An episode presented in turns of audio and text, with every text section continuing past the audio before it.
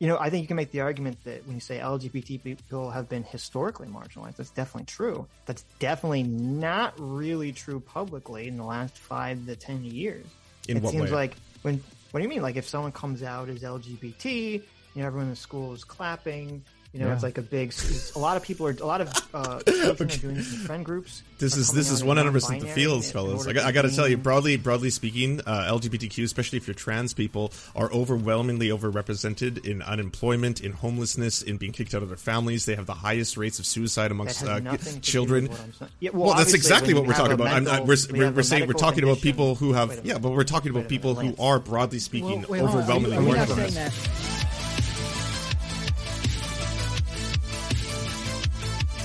Hey, can you hear me? What's up? We can hear you, yes. Nice. Worked out first try. No challenge. Nice. I hope you gentlemen are doing well today. Yeah. How's your show been? With another long debate, so you will have us at your favorite of being so your favorite YouTuber. Also, we have to talk about this. We just got through a very long conversation with your favorite YouTuber, Sargon of Akkad. Oh, no way. Yes. How was that? I was just watching internet comment etiquette where he challenged Sargon to a fight, and Sargon thought he meant to debate. Oh, what he meant, like he wants to box him or something? Yeah, there's like this big new thing where apparently big YouTubers box each other. Clash. Yeah, right, yeah. Right. So he challenged. Oh my God. He challenged Sargon to a clash. Right. That's ridiculous. Did Sargon accept, or is there a fight? Assuming he did not. He did not. Which is funny because internet comments etiquette's like performance in his first creator clash, he got absolutely tooled in that event. Who did he fight? I can't remember. I'd have to look it up. Okay. Listen, Sargon's a philosopher. Okay? He is. Okay. A philosopher king. Right. DJ Welsh, that's it. Listen, we have to preface this conversation. Okay, Adam is very afraid because... You're going to tell him? The chat was like, don't tell Lance. We have to tell Lance. Okay.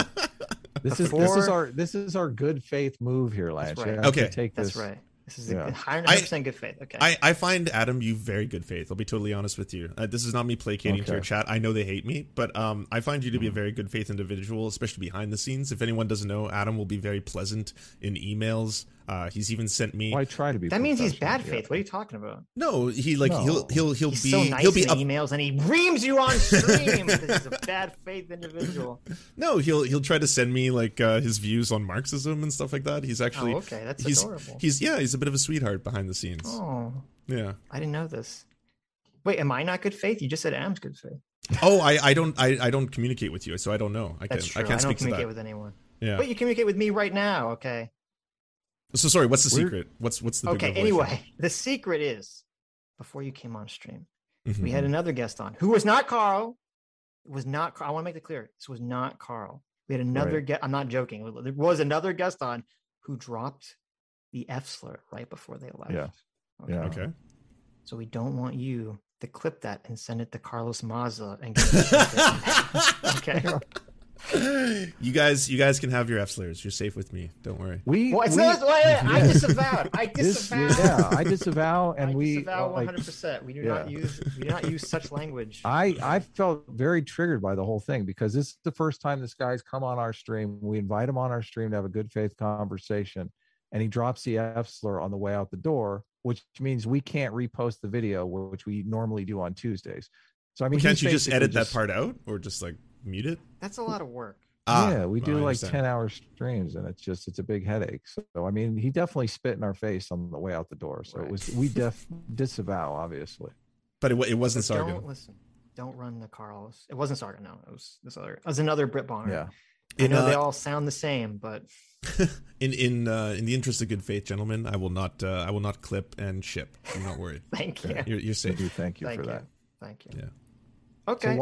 So why did you bring in Matt? Which Matt? We saw you on Tim Pool's show. Oh yeah, TimCast, which was pretty fun. So that was a lot of fun. Yeah. Yeah.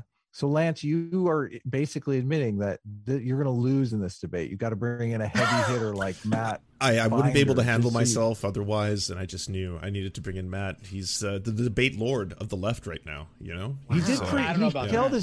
He held his own on Tim Pool. He did pretty decent on Tim Pool. So, yeah, no, I actually, I think Matt is great. One of the reasons I wanted to bring him on, though, is he has done a lot of investigation into the Libs of TikTok fiasco. And I'll just be upfront. I'm not actually looking for, an evisceration to occur here. I'm getting closer and closer to this kind of mentality that, you know, the world is fucked. Shit is fucked up. And there's less, well, it's true. There's less and less conversations between, I guess you guys would be the center, align yourself as centrists, right? Less conversations with centrists and leftists that don't result in one side calling the other a Nazi and the other side calling the other side a groomer, right? So I feel like Lance has just evolved. Okay. He just ate his rare candy and he's evolved in becoming the next step. I like this. I'm a big fan of it. I've matured finally. Yeah, as I'm getting closer to 40, it's finally happening. Are you really 40? No. I said I'm getting closer to 40. Oh, well, what's close? Like late 30s. Uh-oh. Lance is like 21. Okay, look at him. He's like a little. It's a baby face child. I know. Okay. I know. The quartering calls me a fetus, so I'm like, all right, well, I'll take that. So I know. It's a compliment at this point. Okay. I know that you said you guys only have an hour. I have a few questions that I wanted to ask. But I know you have questions that you want to ask about the Libs of TikTok thing. So do you just want to do like a back and forth thing? Like, well, yeah. When you start, what are your questions? Okay. Well, I was wondering if you were coming here to convert us to socialism. I mean, if that's the end result, that would be a hell of an achievement. It would be. do you think? I'm curious if you think that's like a possibility. I know a lot of people have these. No, I don't have delusions of grandeur. Where I think by talking to you for an hour, I'm suddenly going to change all of your deep philosophical. Well, you know, beliefs. we could talk again. This could be like the first step on our road to socialism. True. Why not? No, it was more about clearing the air. I think I watch obviously a lot of right wingers and right wing pundits specifically, and the way they were kind of reporting on Libs of TikTok was, I think, in my opinion, deeply mistaken. To say the very least. And so I know your audience is a mix, right? You guys, obviously, you're both centrists and you have both right-wingers on your show and people on the right who watch you. So I kind of wanted to just kind of, I don't know, iron some of that out would be my goal. Sure. That would probably be the most ideal thing. Just before we move on from the socialist question, Matt, I don't know if you're a socialist or not. I've watched some of your videos on the scam economy where you talk about cryptocurrency, which I think we have a lot of agreement on. But I'm a capitalist, so you probably think part of the scam of an economy is like stocks and bonds and stuff like that too.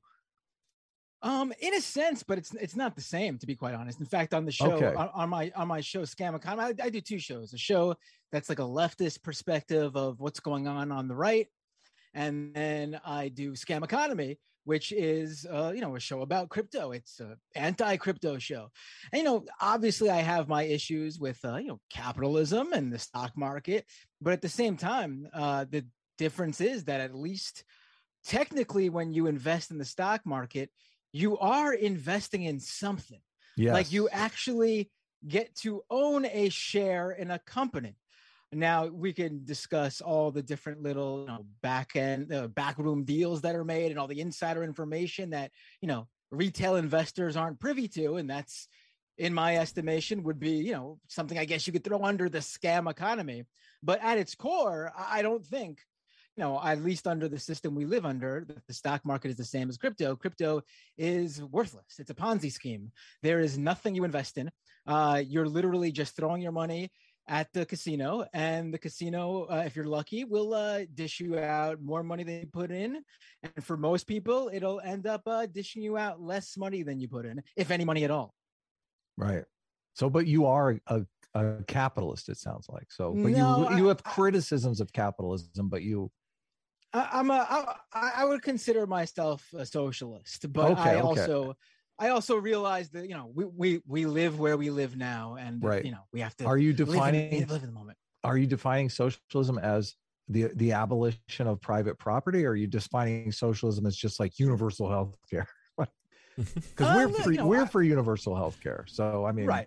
Yeah. I mean, baby steps in a beautiful utopian scenario, there would be, but I'd be happy, honestly, with just universal healthcare, at least in the coming decades. You know what I mean? Okay. we could join realist. You. We'll just I'm asking because maybe we'll have another debate on socialism, which are those are always fun. So I could quickly answer that question though, Adam. I mean, I think most socialists define it as workers owning the means of production. So worker co-ops would be a practical version of that. And I know a lot of people get upset when you talk about worker co-ops in relation to all work because they're like, why would a burger flipper have the same kind of control in a company as the manager? That doesn't make any sense to me. And that's not actually the way they operate. You would just have the ability to vote who exactly is going to be your CEO or manager in the company on a regular basis. And on top of that, you would still have a structure in which there are people who are more inclined to be managers, people who are more inclined to organizing and overseeing a group of people, and then there are people who prefer to work behind a computer, for example. So that's the way most modern worker co-ops or even massive umbrella corporations like the Mondragon Corporation usually organize and structure themselves. Do you think that liberalism inherently leads to socialism? I think the argument would be closer to that there are going to be enough problems built into the capitalist system itself that it's going to lead to alternatives. And historically, that's usually is the road, the pathway between what like fascism, outright dictatorships, or socialism is usually where it leads. Like I think most economists who advocate for this will say in capitalism, every 4 to 7 years, you experience a recession or depression, something to that nature. And that inherently is going to result in a whole bunch of people either losing their jobs or having a harder time or that kind of stuff. I mean, ideally what I usually advocate for, if I advocate for socialism, is maximizing freedom. Like in the same way the two of you enjoy the democratic process, I'm sure we like having the freedom to vote for who we want to represent us in politics. I want to extend that freedom to where you spend about 8 hours of your day every day. So, you know, you have more freedom in the workplace to be able to control the environment where you spend the majority or half of your life. For now, I would just like all workers to have the ability to join a union. That would be the most direct first thing. Right. And then from there, we can work out the rest. But, you know, I like to sort of deal with scenarios that are reachable at this very moment. You know, philosophical discussions are fun, but I think, you know, if someone's listening to this now and they work at a shitty 9-to-5 job and they're, you know, flipping burgers or you know, mopping floors or something, you know, the discussion that would most directly help them would be, you should be in a union so you could, you know, collectively bargain and organize and you know, et cetera, et cetera. Do you know MMT, Matt? Modern monetary theory? Yes. Okay. I mean, I'm not the expert on it. I would like to say I've read people who are, and yeah, I'm familiar with it, and I agree with it. Yeah. I'm an expert in modern monetary theory, so yeah. Why are you laughing? If you want to come back sometime? Just because my confidence in it. He's laughing because the chat despises when we talk about modern monetary theory, even though. I mean, I think I pretty much am an expert. So, but anyway, okay. Well, but I'm just curious why. What do you want to move? Well, I'm just curious. Why I think they just get bored talking about. Okay. Yeah, there's no blood sports in MMT. Well, no, I mean, no. Listen, we always have guests on, usually from our chat, and we get in these very long, heated arguments about MMT. But it's very, you know, unless you're like really deep into this. Analysis and shit of economics, it's lost on like most people. The last one did get, I mean, it got spicy. I mean, it was. Yeah, you need to be nicer, Adam. Okay. I know. I'm working on it. I'm definitely working on it. Yeah. Anyway, let's talk about. He scoffed at me. I don't. What was I supposed to do? Oh my God! Don't scoff at Adam. It gets him very upset. So what was the issue with coverage of Libs of TikTok that other people were doing? Matt, do you want to start this? Where do you want to start? You had an interview. With I can't remember the name. Taylor Lorenz. Yes, she's the Washington Post reporter who you know found out who the Libs of TikTok is. Yeah, found out is an interesting way to put it. Sometimes people call that doxing. So yeah, I mean, I think doxing is sort of a loaded term. I mean, that's why they use it. Yeah, right. I mean, journalists have been doing this for as long as there's been journalism, right? Find someone who's doing something that affects a swath of people, and they're trying to do it anonymously so they can do it without any consequences or repercussions. And journalists find out who they are if it serves the greater public, and then they go ahead and say, this is who this person is who's been, you know, doing what they've been doing. So, you know, doxing to me is more so like, you know, when someone on some, you know, some image board like 4chan just scoops up some like random YouTuber's address or something, post it up there just so, you know, people could fuck with them and do, you know, and like swat them or some shit. Like that's the doxing I think most people historically, it sounds weird to say historically on the internet, but genuinely, you know, more generally, that's what doxing has been used for. And, you know, when I've encountered the term, I know, again, it's been broadened out now for the very same reasons that you just mentioned. But yeah, I don't think like uncovering who an anonymous public figure is the same as just, you know, just doxing some rando on the internet to unleash harassment at them. Well, I mean, I think putting some, you know, YouTuber's address out there because you want to swat them, you want to harass them essentially. I don't see that as, I mean, obviously it's a difference in degree, but conceptually, doesn't seem that different than saying, I want to put this person's name and face out there to get them, you know, fired from their job or to suffer some other repercussion for their opinion. Well, to be fair, this person, Libs of TikTok, whose name is Chaya Reitschik, she sort of is more of a public figure and has like a direct effect on politics, unlike what some like random YouTuber would. I mean, she's on record, in fact, even privately in emails that were leaked by someone who tricked her into reporting on something that they just fully made up, that she like brags that she has direct lines of communication with the Texas Attorney General, with the DeSantis administration in Florida. I mean, that's someone who's pretty powerful. I mean, if I had a direct line of communication to someone, I think it would be like if I had a direct line of communication to like the Biden administration or like the governor of New York or something, I think it'd be fair game to know who this, like who I am. So people can know what type of person is like sort of influencing these very powerful people. Could I also say, by the way, I have no problem with people posting SJW cringe compilations. Like, have at it, right? Like, those, there's thousands of those channels on YouTube. There's tons of people who are constantly posting, hey, look at this, it's libs and leftists embarrassing themselves. Fine, go nuts, right? If someone is publicly posting on their own social media kind of like events or things that they've done, and then you want to laugh at it and make fun of it, go nuts, right? Like, I have no problem with that practice at all. The thing that I took a lot of issue with the Libs of TikTok account is that she would specifically take videos of people who were talking about things related to LGBTQ+, right? And then label them as pedophiles or groomers, which does have very serious real-world consequences. In certain cases, it could get teachers fired from their jobs. They would get death threats. The schools would get death threats. So that's where I think that account specifically crossed the line. Mm-hmm.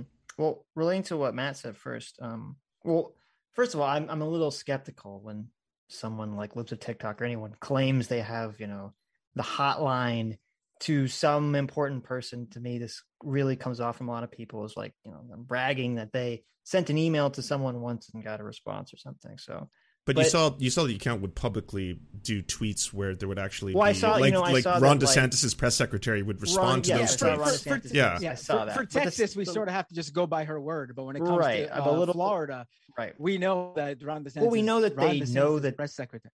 We know that her press secretary used a Libs of TikTok example or whatever. It probably asked for source information.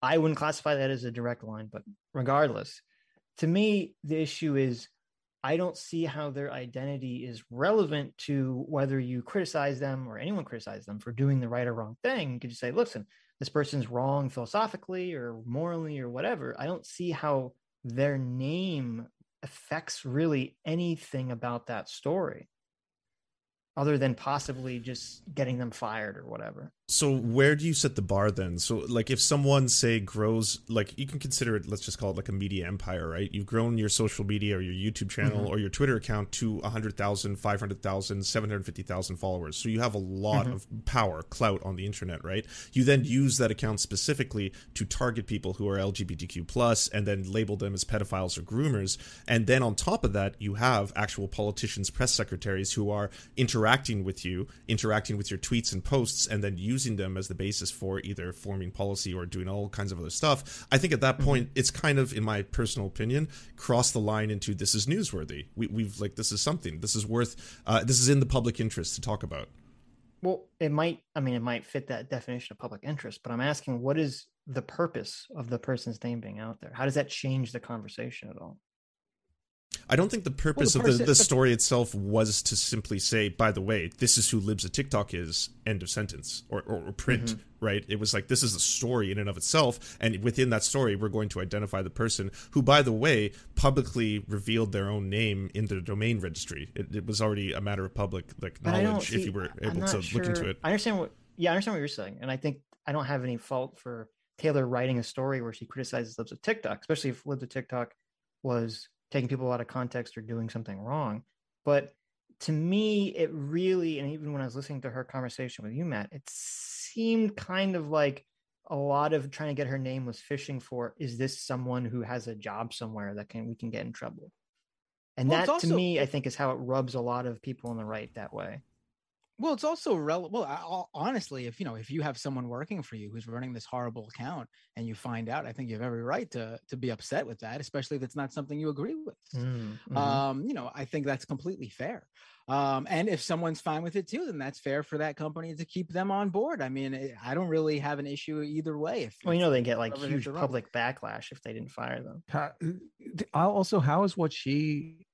How the Libs of TikTok account doing not just journalism? Like if they're just basically reposting right. So, videos that people are posting publicly.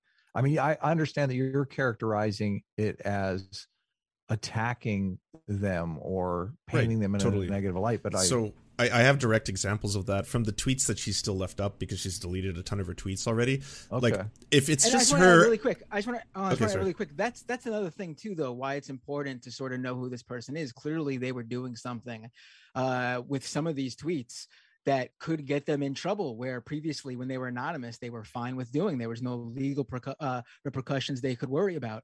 Clearly, she had to go through and scrub her account of tweets that possibly crossed the line and could get her into legal trouble because, I mean, she scrubbed so many of them while also leaving up a bunch of old ones too. So she clearly was scrubbing specific ones as well. True, I think the way she treats her account is certainly going to be different and has been at least a little bit different.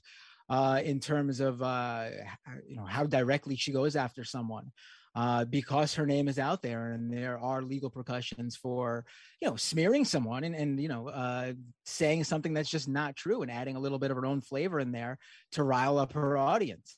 Yeah. So just to be clear here, you're saying that she's posting their content and then adding her own critique on 100%. Top of that. That is So Adam, I can point to a direct example of that. One of the ones that she's still left up is basically it's a politician's husband who's giving this, like, instead of a Pledge of Allegiance to the flag of America, he's doing a Pledge of Allegiance. Pete Buttigieg's husband, he's doing a Pledge of Allegiance to the Rainbow Parade. Right. So if you want to label that as cringe, or that's basically your criticism of it, like this is cringe, fine, go nuts, do that. But to label them as groomers, just so everyone is clear on this, what a groomer is someone who's trying to elicit a child into having a sexual relationship with them. That's not true, though. It's absolutely true. That is the definition of groomer. But there's this thing that they can do that, this is done all the time in journalism as well. It's done in the case of the Amber Heard and Johnny Depp thing. They can say, listen, this, the intention wasn't for you to think that we're talking about Johnny Depp. We didn't cite Johnny Depp specifically. This is what we meant. So there's obviously multiple interpretations going. And what they're saying, when they're saying groomer, they're talking about grooming them with a political ideology. They're not calling them pedophiles.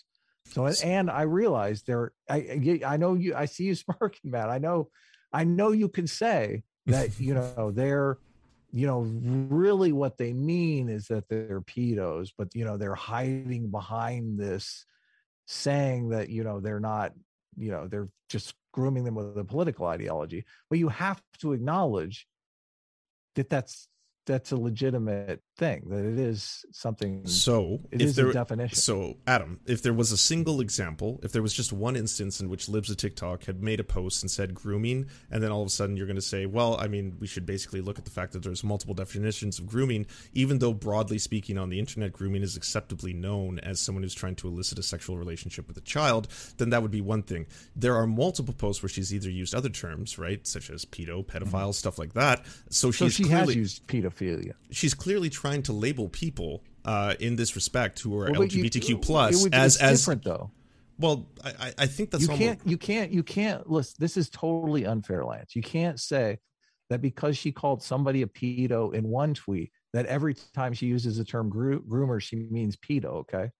That's, I mean, I think it's almost being obtuse, and I say this not trying to insult you, but like in good faith, to try and ignore what her strategy clearly was. There was a very clear pattern of her posting multiple videos of individuals who just happened to be gay or trans, and then adding that characterization towards them. This is a groomer. This is a pedophile, etc. The obtuse position is actually your position, Lance, because you're the one that's saying you can reach into her mind and read the intention that she had. I'm saying, I have no idea. Maybe you're correct. Maybe she does mean pedo every time she says groomer, you know? But if this was a new strategy, I can't know for sure. Sure, but you can understand that there's like a long-standing tradition of trying to vilify people who are, say, gay by trying to label them as pedophiles. Historically, in the United States, that's been a thing. Trying to demonize conservatives as Nazis. Right, and but I'm saying one does not suddenly ignore or erase the other. So just because leftists sometimes rush to being like, you're a Nazi because you say something that I disagree with, sure, that's bad. Call that out. Fuck them. But at the same time, if you are to look at the sum, but if you're going to look at the sum total of what the Libs of TikTok was specifically doing, and not just Libs of TikTok, it would start on Libs of TikTok, and then it would reach this entire ecosystem of other right wing conservatives who would then take it and start to talk about how these people like look at the entire work of James Lindsay, right?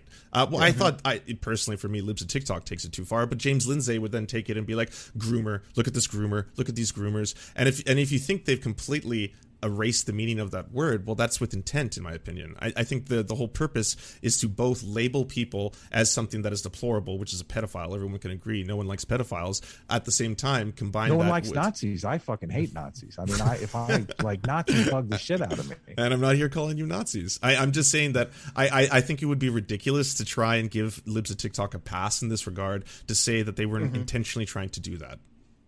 Well, I think there's a reason why that they moved over from the word indoctrination to groomer. I mean, they could easily just continue using the word indoctrination, but that doesn't have the same. That's exactly it. Doesn't have the same connotation. Doesn't have the same historical meaning as a groomer. I mean, indoctrinating someone isn't a crime. Grooming someone most definitely is. Like grooming is illegal. Sex, yes. Well, but that's how it's generally used, and that's the definition it's mostly tied with. I mean, they've been saying indoctrination when it comes to non-LGBTQ, indoctrinating kids into Marxism, indoctrinating kids into socialism. Yet all of a sudden, when we talk about LGBTQ+, it's grooming. I mean, there's a clear connotation there. I mean, I don't really know how to have this discussion. That's why I've sort of been sitting here waiting for this opening, because I mean, I know what you guys are doing, and I get that argument. Like we can't go into her mind, but we can see what the terminology they use when they're talking about all the other things they don't like about the left.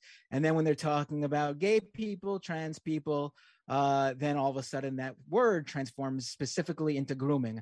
I mean, I don't know how much more clear they can make it without just outright saying we are completely homophobic, transphobic, anti-gay. I mean, this is how they do it. So I think that actually I don't think James got it from her. I think she got it from James. I think he was using the okay groomer language before Libs of TikTok. I think he was the first one, and James was Lindsay? I think he might have been, because I remember like months ago, before anyone else started using it, he was using the term groomer, and he meant it both ways. He meant it both that there were people that are grooming kids for political ideologies, and then he also meant that there was this sort of idea that the way to get kids indoctrinated into various aspects of neo-Marxism was through sexualizing them, essentially. So you'd agree the use of the word groomer in that regard is what I've, specifically right, the dictionary definition of it? Well, no. So what I said on this topic, whenever it comes up on stream, is I agree completely that obviously the term is used. I think the term is used intentionally for that dual meaning, is intentionally used to get people riled up, to have that like, oh my God, the pedophilia, connotation obviously is baked into it. And people hear that, but also that then they can kind of fall back on and say, well, we're not necessarily saying that any of these people are pedophiles. We're kind of talking about political. Yeah, but that's just someone doing plausible deniability, right? It's after the fact being like, well, I wasn't actually calling them pedos. I was trying to say this is about indoctrination instead, right? I'm not. Also, what is to jump? Well, hold on. I'm not willing to jump to that level to say that, oh, all these people think that anything gay or LGBT means you're a pedophile. I definitely know that James Lindsay doesn't think that. I don't know what the Libs of TikTok lady thinks, but I do know that that they're using that word to draw attention because of that connotation. So I agree with you that that's happening. I guess I just don't care that much because I feel like, unfortunately, the left has kind of opened the door recently for this kind of using language to kind of blanket statement attack people. And it's kind of like, well, you're kind of goosing what's good for the goose, good for the gander in the situation. In terms of labeling everyone racist, but what's political about that's the thing that you keep talking about, political grooming. Being gay or trans is not like politics. It's like who you are. The gender identity issue. Well, first of all, the gender identity issue of separating gender strictly from sex is a political issue, and usually is almost always tied into a left-leaning or more leftist philosophy politically. I mean, I honestly don't see that as political. I mean, it's just who somebody is. I mean, if I think I've had this discussion with Tim Pool, and this is how this went, where I basically said, basically conservatives deny that trans people exist. And, I saw later on, he tried to make the claim that like in another video with another guest later on that like, I was trying to say that conservatives think like trans people just like aren't there, like they're just like not, they're just invisible or something. No, what I'm saying is like, if conservatives don't think trans people exist, as in that person standing in front of them is not transgender. And Tim said no conservative thinks that, and then his co-host jumped in and said, actually, that's what I think. I don't believe transgenderism is a thing. I mean, if you don't believe that, I mean, it's sort of just, in my view, you're just denying what somebody is. I mean, you don't have to use the pronoun though that person's like pronouns if you don't want to, but it doesn't mean they're not right. Trans. I mean, put that matter of like respect aside. I think to me, it's just not a political issue. Right. It's like, I understand. First of all, I think the language of saying you don't think trans people exist is strange, because I don't think we use that in any other situation that I can think of. Like if you're talking to, a Scientologist and they believe they've gone clear and they're a 20 level, can talk to alien ghosts or whatever. Like, you don't believe in it. I assume you don't believe in any of that stuff. And you're not going to like deny that person exists, or you're not going to deny that the person thinks what they think. Right. But you wouldn't frame that. Believe them. Right. You're not going to say Scientologists don't exist. But you wouldn't frame that same thing towards, say, like black people, right? Like you wouldn't say that being black is a political issue in and of itself. I think the same thing applies to trans people. The existence of trans people and their identity or their gender identities is the same thing. It's being made into a political issue against obviously their wishes, right? Well, no, because you're conflating two different things. You're conflating gender dysphoria, which is a medical condition, with a gender sex ideology. No, I'm just saying this is the way people are born, whether or not they're black or they're trans or they're non-binary. I think I think people are born with a gender identity, especially. I think gender dysphoria is something people, at least the evidence points to gender dysphoria as being something people are born with. I don't think it's healthy for society to kind of, or for anyone really, to fixate on a medical condition as an identity. I think it should be seen as something like you have a medical condition, you get over it, and then you move on with your life. But you also understand that not every person who is trans experiences gender dysphoria. Like there are people who experience gender dysphoria. You're right. You're completely right. And that's where the political ideology comes into, because I don't necessarily, I personally don't agree or justify most non-binary genders being a thing. So that's where we're real. At. Okay. And I mean, I guess it's, what is it? I would be a true scum because I don't think transgender should relate to people outside of gender dysphoria. And that's where the political issue, I guess, comes into this. Yeah. Or like a biological essentialist, I think is the other way of saying it. That you see it exclusively as a medical condition that needs to be cured. That's it.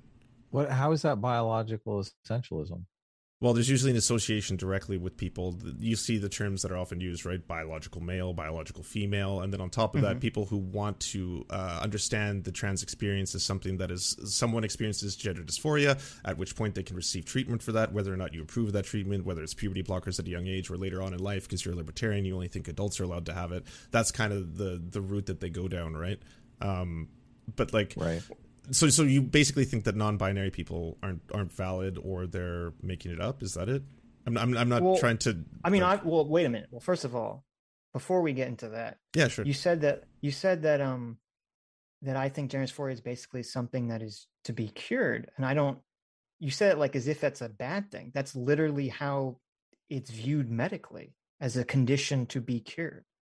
It depends on the person, right? The dysphoria. Right, the dysphoria. Oh, no, absolutely. Okay. I'm not denying that. I'm saying that there is people who could be trans and they want to, seek treatment in order to do things that will help and alleviate their gender dysphoria. Right. And then there's also people who are trans who don't want to do anything to alleviate their gender dysphoria. They could be non-binary. Or there's people that are trans that claim they don't have gender dysphoria. And I'm saying I don't think that's really trans. Or shouldn't be considered trans. Wasn't your position also though that trans people don't exist because you just view gender dysphoria as a medical condition? It depends what you mean by trans people existing. I'm not sure. I mean, would you? If you met a trans woman, would you acknowledge that she's a trans woman? Of course, Matt, I would. What do you mean? Yeah, Matt, okay. You didn't understand the example that he gave. I mean, it was a great example. It's the first I've ever heard it. Is the and I do shows with them all the time. The Scientologist example, okay? You can separate the fact that there's a person who's a Scientologist that believes all of these interesting things that you don't necessarily believe, but you don't say that Scientologist doesn't exist or that their beliefs. But you're not born a Scientologist is the difference, right? That's the issue with that. You're not born a Christian. You're not born a Muslim. You have to be taught that. Wait a second. We're getting somewhere. Okay, you're completely right. But that's my position. I think people with gender dysphoria are born with it.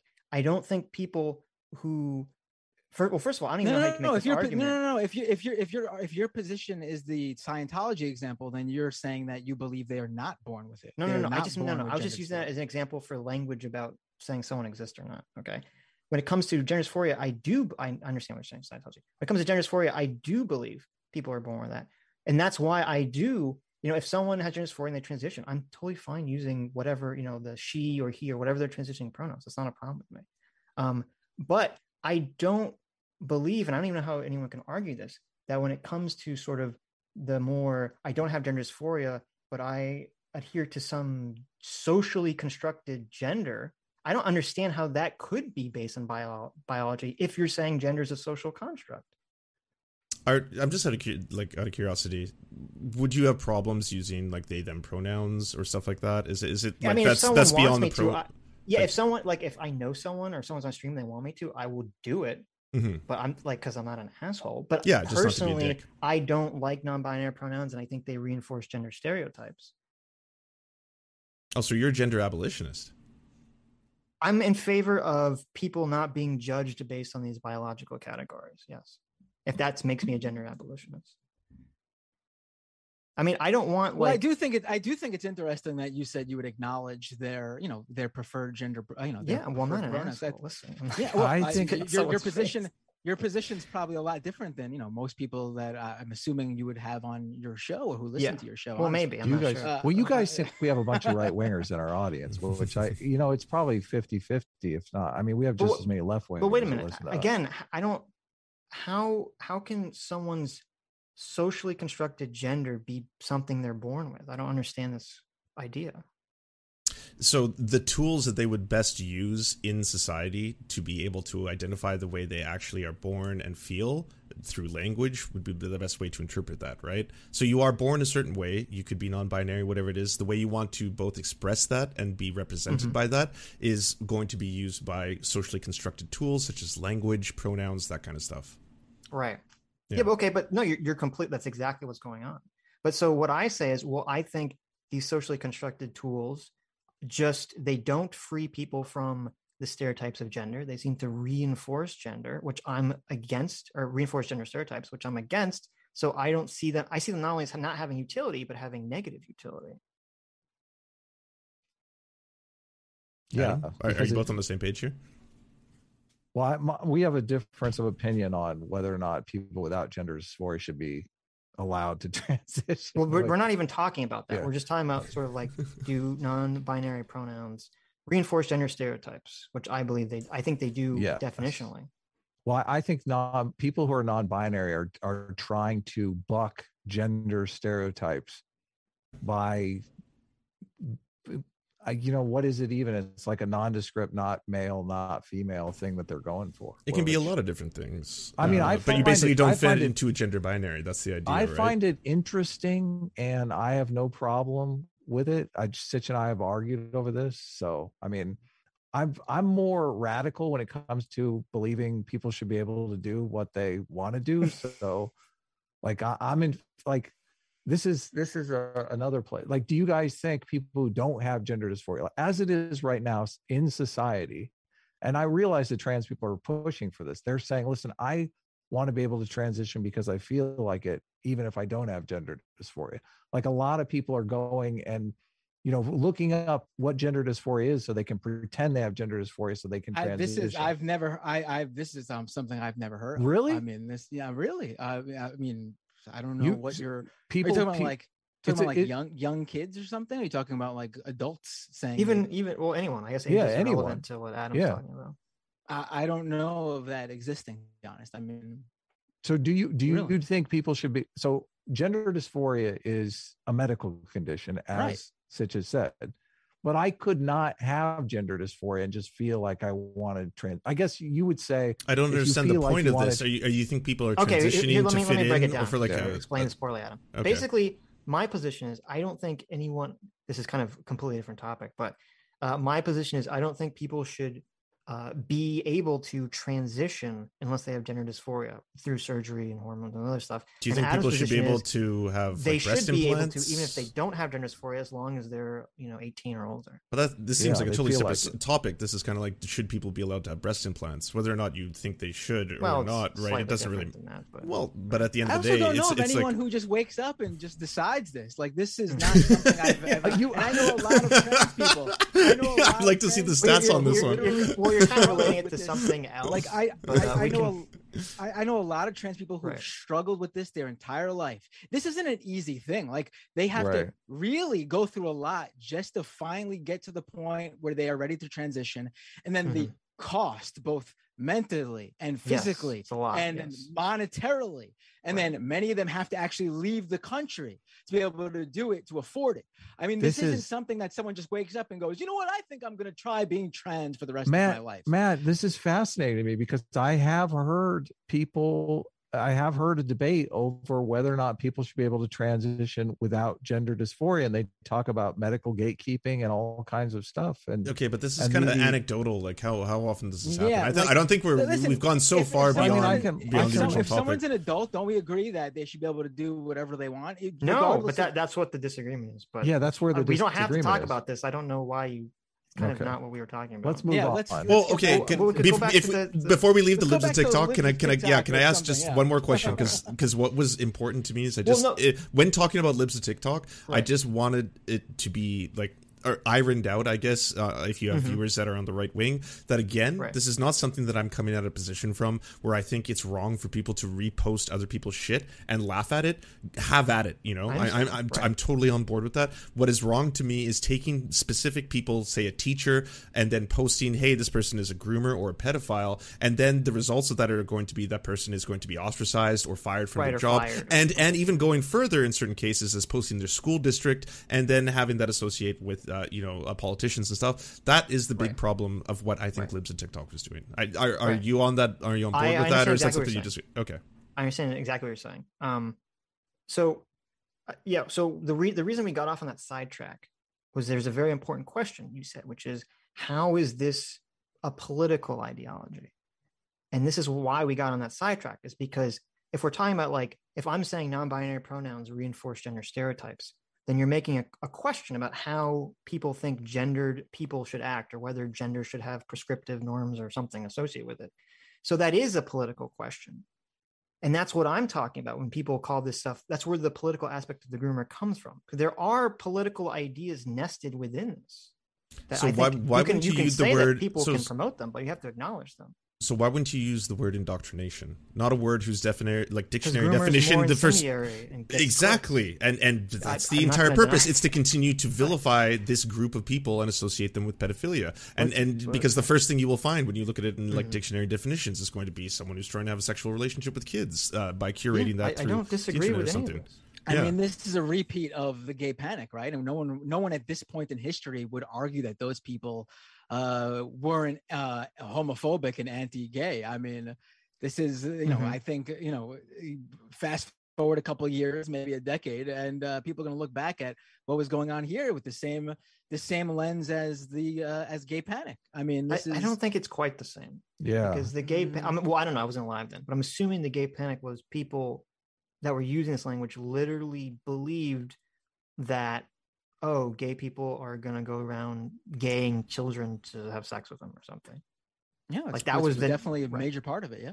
Yeah, with this, I'm sure there's some people that believe that when they see the OK groomer stuff, but I think the majority of them, or I think a good chunk of them, have the kind of smug Pepe attitude about using the term groomer. They understand. Oh, so you're saying it's just for the memes. I would flip that. I would say the vast majority of people are not in like this little bubble that the four of us are in, where we know the online political spheres and who's talking about what on what image board or on what social media platform. I think the vast majority of people, Libs of TikTok, for example, has got like 1 million Twitter followers. I think the vast majority of her followers see her use the word groomer and they go, oh, that person is trying to groom those children so then they can take advantage of them sexually.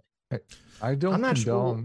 Oh, go ahead. I was just saying, I'm not sure. I don't know the answer to that. It would be nice if, I don't know if they have. I know that, whenever James Lindsay, he has like this graphic that's like his definition of groomer that he uses. Oh, he made up a new TikTok one. Yeah, I saw that post. Yeah. Yeah, but he's been using that for a while. I don't know if Libs of TikTok has ever posted that.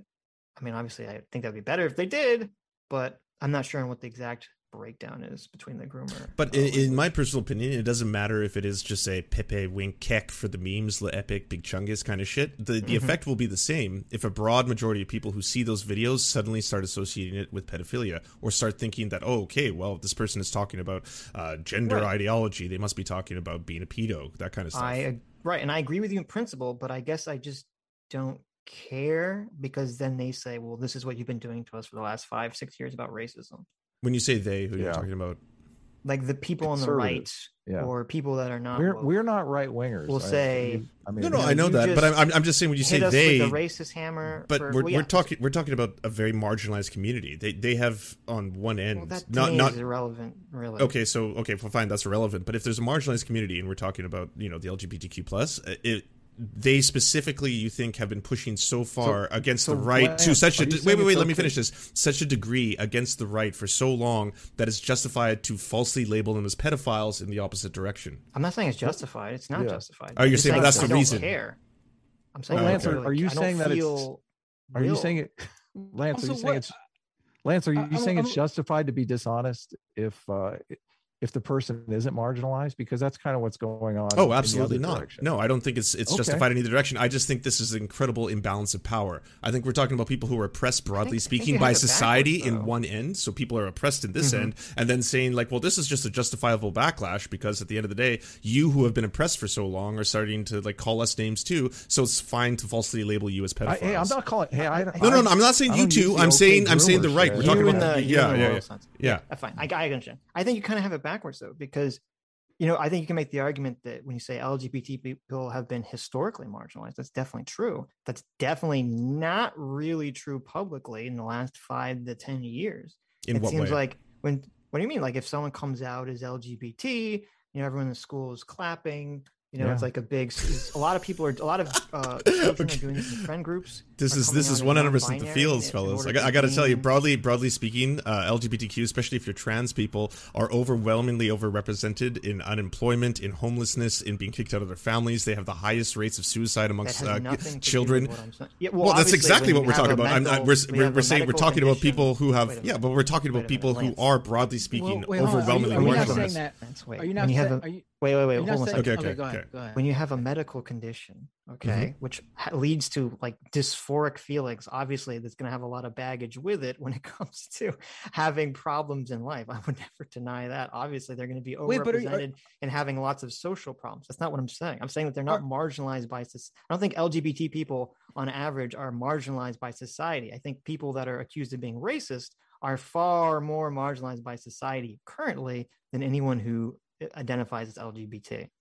It probably depends where you live. Some kid in Alabama is not going to come out and flaunt coming out in high school. Well, it depends where you live in Alabama. Let's not paint all of Alabama. Sure. In a red state, in a red area, sure, of course. But are you saying that even being gay and or lesbian or bisexual is that also what you're talking about when you bring up like a what was the term you used? I'm sorry. Not marginalized? No. When you talk about their mental health or something, you used to. I don't want to put. No, I was talking about people with gender dysphoria. He said trans people are overrepresented in all these. No, he was talking about LGBTQ people in general. Yeah, but specifically trans people. Trans. I did say trans people, and I'm trying to wrap my head around the concept that people you're saying are more openly vilified for being conservative or right wing than trans people are in terms of their everyday experience. I think that's honestly. I said accused of being racist, but I don't know. But if people are accused of being racist, that's very, very different. Okay, sorry. I'm not trying to put words in your mouth, but being accused of being racist, okay, sure, that might feel shitty, but we're talking about people who genuinely get kicked out of their homes, have a lot of trouble finding employment, are homeless, are overrepresented in a variety of things, have very high rates of suicide. But overwhelmingly, that is more marginalization, broadly speaking, by society than being called a racist if you go to Starbucks or something like that, right? Maybe we have different definitions of marginalized by society, because when I hear that, what I think it means is that society is saying fuck you on the basis of a belief or some biological identifier. That's unfair. Okay, that's what I think of when I hear marginalized. I don't know if you're using the word the same way.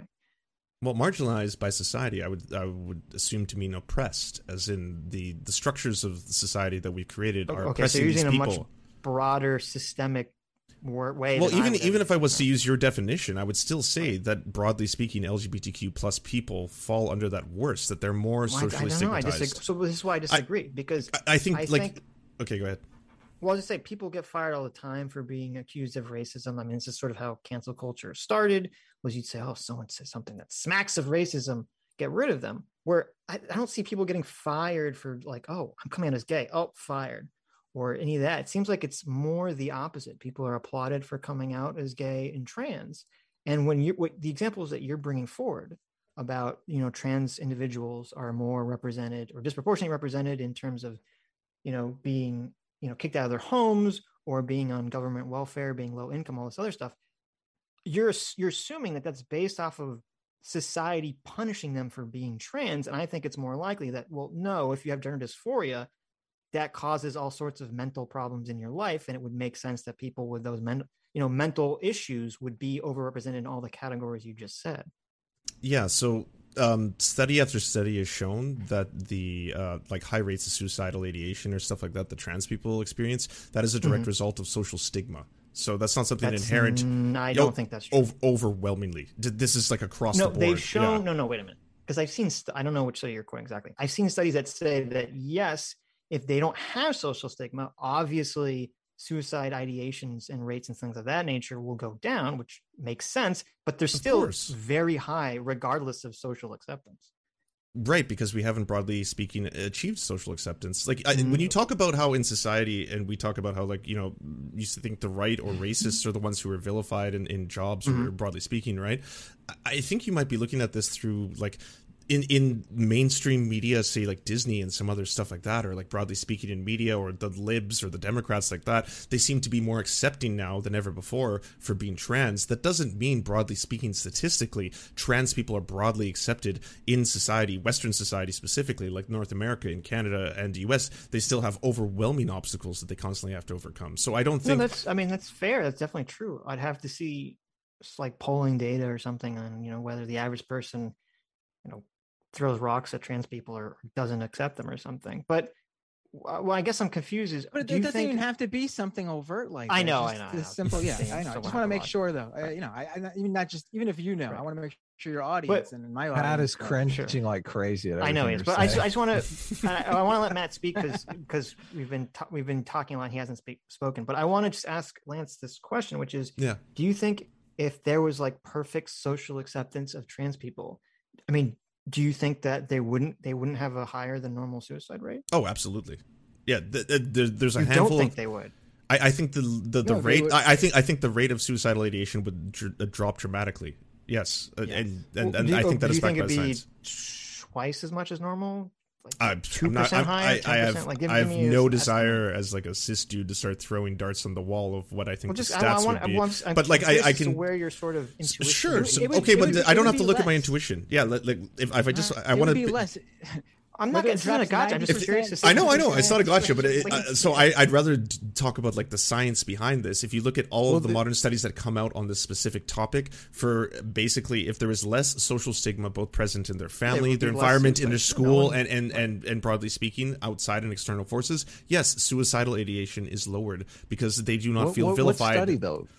What study are you talking about? Because I was going to ask you why you believe that. Like, what is there's a study that shows trans people are less suicidal if society accepts them? How would you even conduct that study? Okay. Well, there have been studies that show that trans people who do transition obviously tend to have a different frame of mental state afterwards. They're generally happy to be. But that would have nothing to do with society accepting them or not. Like, how would you conduct a study where, you know, the level of societal acceptance was a variable in your study? Yeah. The way these studies are conducted, you're right. I don't think it's usually just questionnaires where they say, like, you know, does your family accept you and do you feel accepted by your community? So it's based entirely on people's, you know, personal perceptions.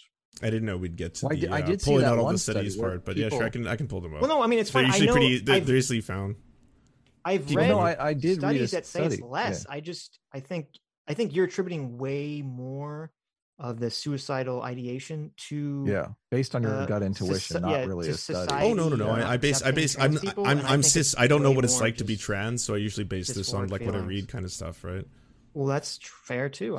So you're basing it on anecdotes from your trans friends? Oh no, not at all. I wouldn't go for anecdotes. I go for usually studies. Meta studies usually typically start with. I like looking at meta studies first, and then I like looking at the individual studies themselves within that. But like, obviously, I want to listen to individual trans people's experience because that's how you kind of get a better POV for this kind of stuff, right?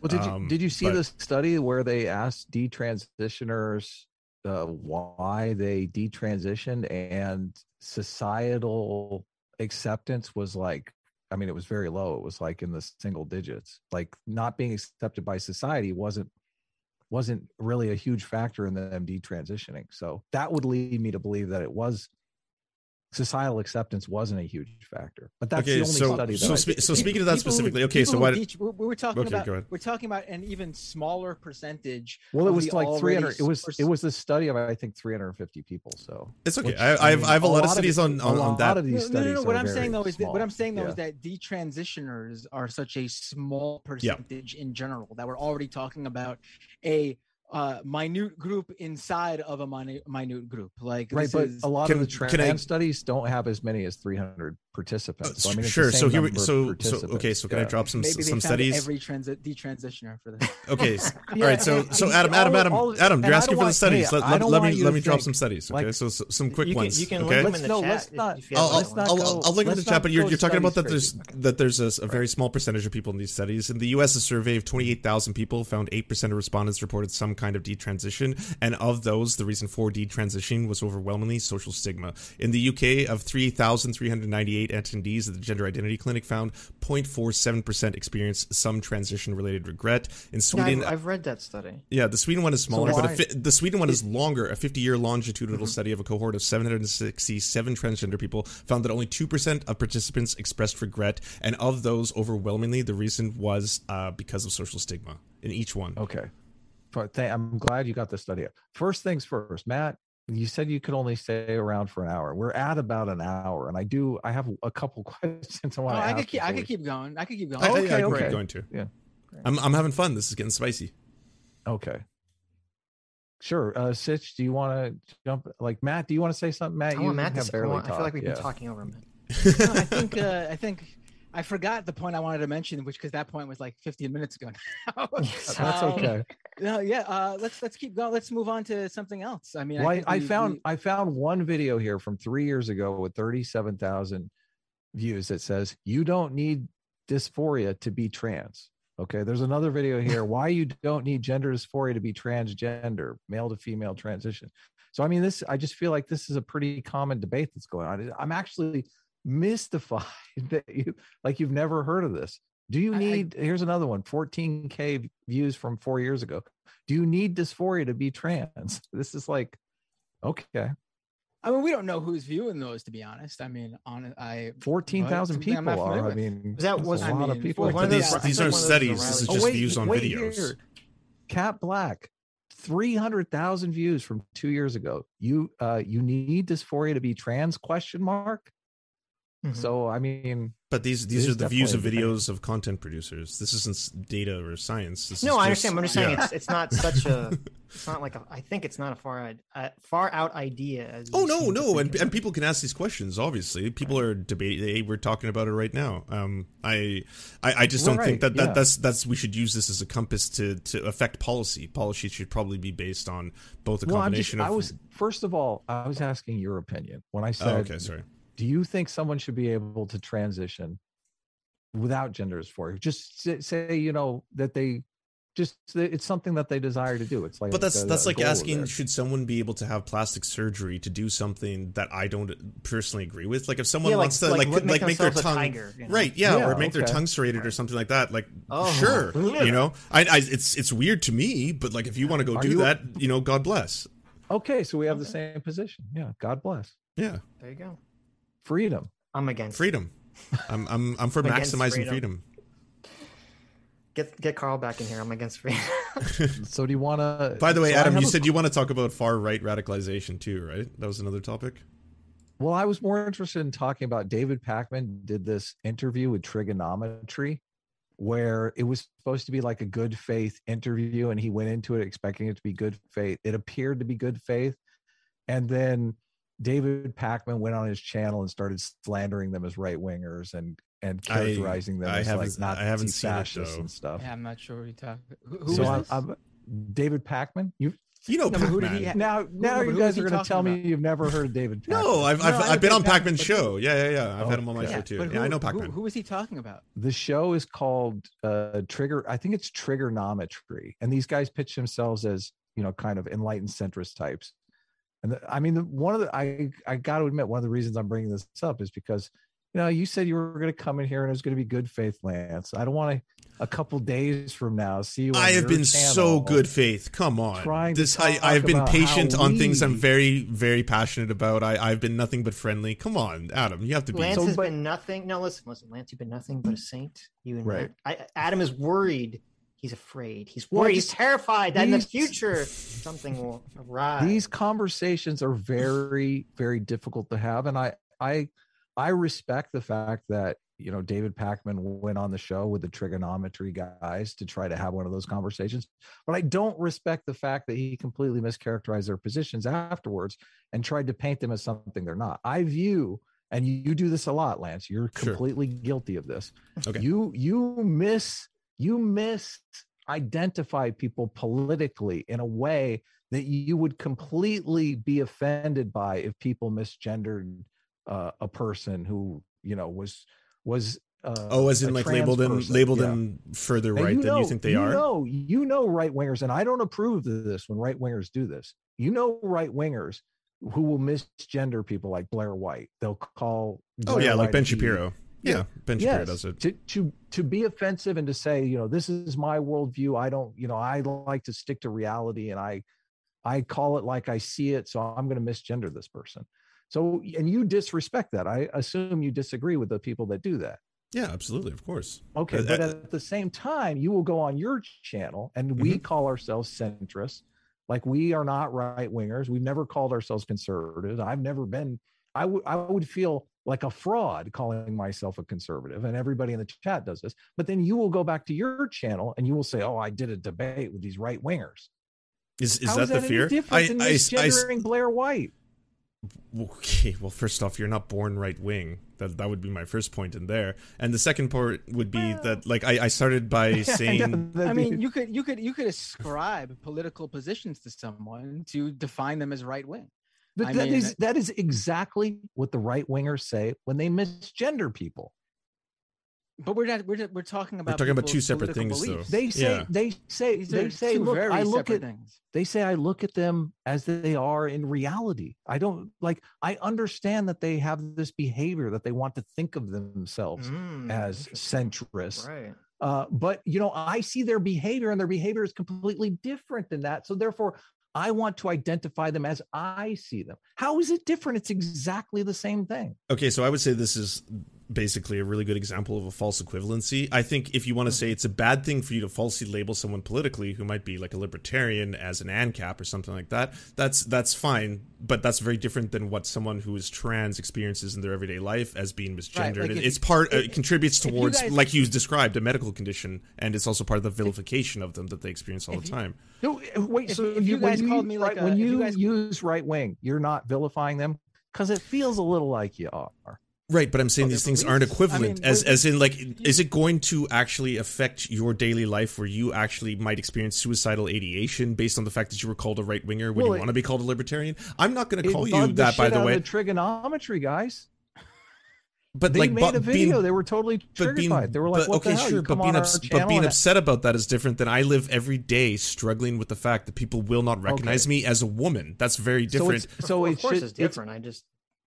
Like, that's kind of irrelevant to the... But that's why I'm saying it's a false equivalency. It's basically like, you know, something that is far more serious versus something that I could agree with you shouldn't do. And if you're trying to accuse me of that, separate those two things, then be like, Lance, you falsely accused us of being right wingers on this date. And then I would be like, okay, well then that was my mistake. That's different than I want to lump these two things together and talk about, you know, gender dysphoria and stuff like that. Here's my problem. And Matt, you've been very patient, Matt. I'll let you talk after this. Here's my problem with that. Because many people, and I believe when you do this, Lance, you say anybody who attacks the left, I'm going to label as right wing. So you say, look, Sitch and Adam have this behavior. They've attacked the left. Therefore, they are right wingers. But why can't a person on the left attack the left if they think the left is doing the wrong thing? Do you want Matt to answer that, or do you want me to keep going? I mean, you can. Obviously, there's two different things. I think we've established that. But like for me, at least, when I call someone a right winger or a conservative or whatever they are, I'm ascribing that term to what their stated beliefs are. Like when I went on Tim Pool's show, and someone's at my door. It's because that's, you know, that's who I believe, that's what I believe best describes him based on his political positions. What did you call him? I didn't know what you called Tim Pool. I said he's a conservative, and I asked him, why does he keep calling himself a liberal? And his explanation was, you know, basically because he supports universal health care. And you didn't let him self-identify. It's so bizarre to me that, like, you're so down with self-identification on the trans issue, but you're not down with it on the political thing. But that's who that trans person is. Like, their self-identification. Listen, if I come out and tell you this is my political position, how are you able to say that I'm lying to myself? I mean, if you're saying that, like, all taxes should be abolished, and then you say you're, like, a socialist, you clearly are not. I mean, that's, like, a political position that doesn't mesh with that terminology. Like, that's not what you're claiming that is. I mean, that's, I feel like you're riding into dangerous waters. No, trans people aren't claiming that they are like a trans woman's not like claiming she's a biological woman. She's saying that she's a trans woman. Her gender identity is that of a woman. I mean, how are you going to argue with her that that's not who she identifies with her gender, with that gender? I mean, again, if you want to call yourself a leftist, if you're actually a right winger, I'm not going to stop you from calling yourself that. I mean, how can I? But your political positions do not line up with that of someone who that label describes. Mm-hmm. Well, it sounds like kind of what the argument is that because I'm sorry, gender... you're breaking up. I can't hear you. One second. Oh, am I breaking up on your end, Adam, or just? By the way, if you didn't know, leftists attack leftists all the time. It's a circular firing squad on the left. Oh, like it's an actual meme. Okay, you've seen the lobsters before. You know what happens. I know what happens with the lobsters. Did you fix what other problem was? When we say leftist, we mean socialist. A lot of people sometimes mean leftist as just people broadly on the left. So right. I noticed you said leftist. I don't necessarily know what definition you're using. You're right. No, what I was going to say is... Do you guys hear me? I'm sorry. We can hear you for a bit. Yeah, I hear you fine. Yeah. Go ahead and finish your thought, Matt. I honestly finished it. I don't know if you were talking over me because Right. No, I was going to say that you're kind of sailing into dangerous waters with that argument because it sounds like you're saying because gender identity is more vague and harder to nail down, we accept people just self-identifying as a gender, regardless of being able to clearly define it or not. Where when it comes to political identity, you say, well, you know, you can label out something more clear, so therefore it's okay for you to basically throw the label at people, even if they don't self-identify that way. Well, one self-ID defines who the person is based on what they see themselves as, and the other one is dependent on your political beliefs that describe that particular ideology. I mean, again, if you're a conservative, I see what you're saying. It's fun to walk around and say you're a leftist. That's fine. That's, I mean, how can I stop you doing that? Mm-hmm. But there's a clear set of, again, not every single, you know, it's not like you have to agree with like 10 out of 10, but there are some, obviously 10, like if you're someone who just wants to abolish taxes, or if you're someone who thinks that, I don't know, if we're going to stick with social issues, we could say, if you're someone who thinks,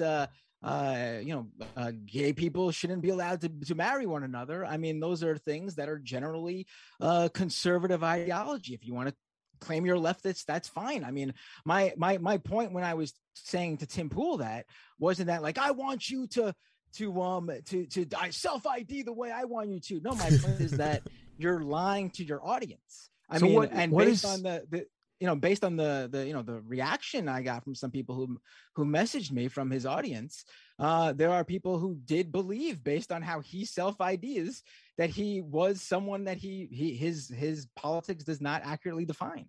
Well, what do you on the Tim Pool situation?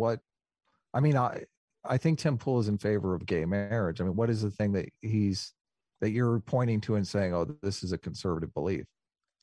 He told me straight up on the thing on his show that he supports. Now, Tim is very hard to pin down because even his own audience calls him a fence sitter. Where he'll say one thing and literally a milquetoast fence sitter. A milquetoast fence sitter. That's the exact term that they use themselves.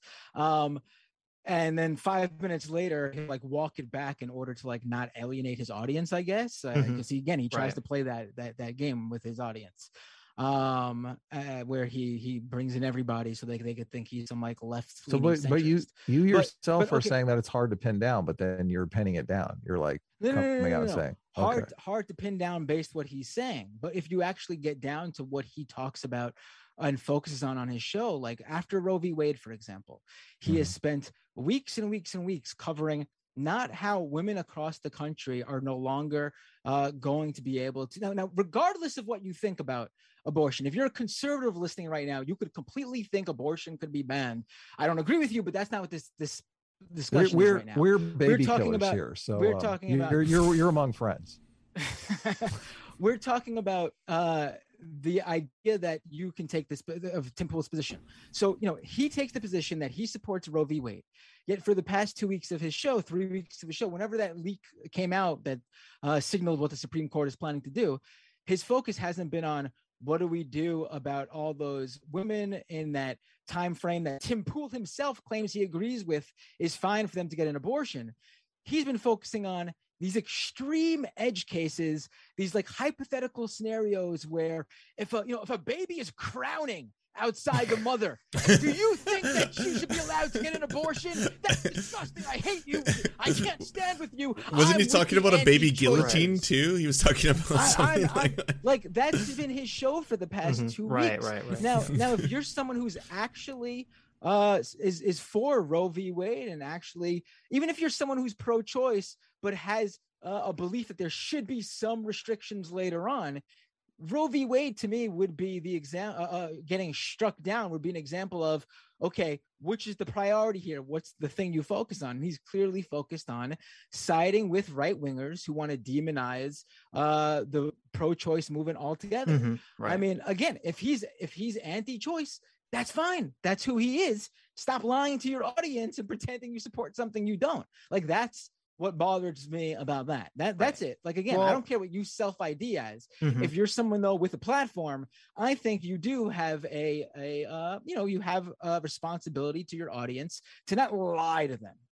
I mean, I agree completely. Yeah, but it sounds like what you're describing is not so much Tim being a conservative, rather he's grifting. He is someone who is moderate, who just intentionally covers things and focuses on things to appease his audience, which, well, I mean, that doesn't make it any better. I might agree with you. I'm just saying, you could say that instead of calling him a conservative. Okay, so even if Tim Pool, the person, is further left than me, he's a full-on, Leninist, or he's ready to, he's a Marxist or some shit.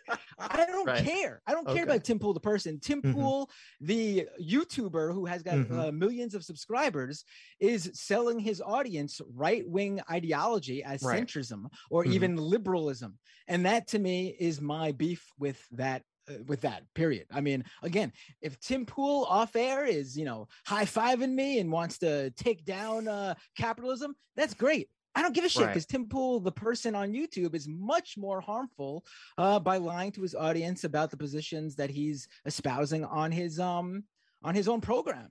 Sure. I mean, and I think, I mean, I would agree with that kind of perception. I do think, well, not exactly the way you phrase it, but I agree that Tim is definitely focusing on things for what I would consider the financial gain or for his audience and all this stuff. By just saying, I think you could just say all that without, saying you are a conservative, and you can kind of circumvent that kind of definitional conversation about self-identification. I think that's sort of silly, though, because if you're espousing right-wing politics, who cares what the reasoning? I mean, obviously it makes him look even worse if he's just grifting. If your label is correct, which if it doesn't matter, then why on his show I stayed away with it. Why? Ooh, I think it does matter, because based on I'm saying you said why does it matter how he thinks, or if that's different. I'm saying, well, if it doesn't matter, then why are you doing it the way that you're doing it? Oh, no. What I said was, what does it matter if the real Tim Pool is a leftist or has left-leaning positions on things? He's not. I didn't seem like you were saying that he was lying about his positions on stream. You're saying that what he's focusing on, he's using intentional extreme cases that he'll line up with his audience, so he doesn't piss them off, essentially, right? Well, I mean, again, though, to me, there's, again, if his audience is taking that right-wing ideology that he's espousing to them just to make them happy, then they get to go home and or after the stream say to themselves, wow, even liberal Tim Pool thinks the same way me, a hard right winger, thinks. I must be in the right position. Yeah, right. And those leftists are crazy. Yeah. Right. You know, I mean, right. I mean, I understand your point. That's a fair point. I'm not sure his audience buys him being some centrist liberal anymore, but maybe they do. I knew that there was an audience that I could reach in terms of telling them this stuff, and they would go, well, he has a point, which is, when I went on the show. But the reaction I received via phone calls on my live stream, DMs on Twitter, emails, that audience, I expected maybe a handful, even maybe even one or two would have been like, well, that's good for me. I'm happy with how that turned out. It was a lot more than that. And it even shocked me based on, I think his audience buys that. Honestly, obviously, there's a lot of conservatives who listen to his show and takes what he says. But there's also, out of all the right-wing shows, he is easily, or at least all the shows that espouse right-wing politics, regardless of for what reason, his show, without a doubt, has the most of an audience that is not self-IDing as right. They're not the majority. Yes, him, I understand. He has the largest right-wing audience for someone who does not self-identify as someone on the right. I think it can be a useful tool. Oh, you're saying his audience doesn't. His audience, yes, his audience. Oh, okay, interesting. Tim, Steven Crowder's audience. They know who Steven Crowder is. Steven Crowder doesn't hide that he's a right winger. Right. He flaunts it. So his audience is made up of fellow right wingers, again, across the spectrum. So they could be right leaning center, all the way to far right fascists or whatever. But there is that spectrum knows who he is, and they agree with his politics and know that he's a right winger. And they're, they go there for to hear his right wing ideology. Tim Pool's audience, or at least a significant percentage, again, significant to me could mean even 5%, 10%, more than any other right-wing channel, goes to his channel and thinks they are getting someone who's just talking straight down the line, maybe even a little bit more liberal than the other conservative YouTubers out there. And they listen to him and they go, oh, this guy is, he's not too far right, not too far left. He's just down the middle. So his position is the sensible one, because honestly, a lot of apolitical people, or people who aren't in these political bubbles, do have this bizarre idea that centrism is, you don't get your way, leftists, you don't get your way, people on the right, we've compromised, everyone should be angry. And that's just not how the world works, honestly. That's not how things go. Everyone should be angry, but continue. I don't think so. I mean, we don't define centrism that way at all. So, but I want to know how do the two? Wait, can I ask? How do the two of you define Tim Pool? What do you consider him to be? Just out of curiosity. I think Tim Pool is an alienated. What's the word, Adam? The alienated liberal. What's the word that we always use for this? Disaffected liberal. I think Tim Pool is. I think he was essentially a disaffected liberal. I think a lot of his audience was that. And do you not find maybe he uses that as a tool, especially he might be better at speaking about these kind of issues because people are like, well, I used to be a liberal or I used to be a Bernie Sanders supporter. I used to be on the left, right? And now I've found the truth and I've seen it on the other side kind of thing. Right. I don't watch his live streams at all. And I stopped watching. I used to watch his normal videos for a while. I kind of lost interest around, 2018 or so. So it's possible that he's moved significantly to the right since then. I think he started as a disaffected liberal. I think he would, my criticism against him was that he would intentionally focus only on stories that made the left look wrong or crazy, while intentionally ignoring stories that made the right look crazy, because he knows that that's kind of what his audience wants. And I think you can levy that criticism towards him without just getting into this argument about how someone self-identifies, which I think is somewhat irrelevant. I understand your point, Matt, which is that if he's basically providing a narrative to an audience that they can also self-identify in some incorrect way, but I guess I'm assuming that those people are also basically disaffected liberals who, they do agree with a lot of left-wing policy positions. They just really don't like wokeness.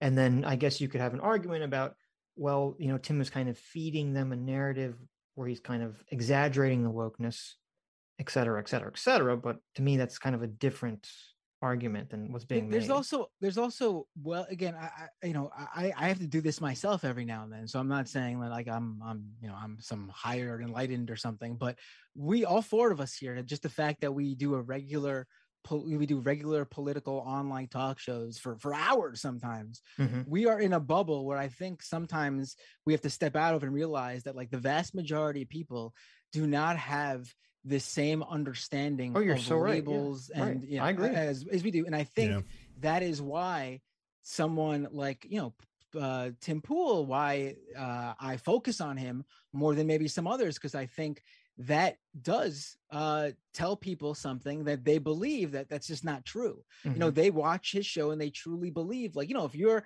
working, you know, 12-hour days or some shit, and you come home and you got a few hours to catch up on the news, and your friend told you to check out this Tim Pool guy, and, you know, you see all these people watching, he gets 40,000 people at concurrent viewers at any time. You're like, oh, this must be, you know, a show to watch. And you got those 2-3 hours to catch the news, and you do it through his show.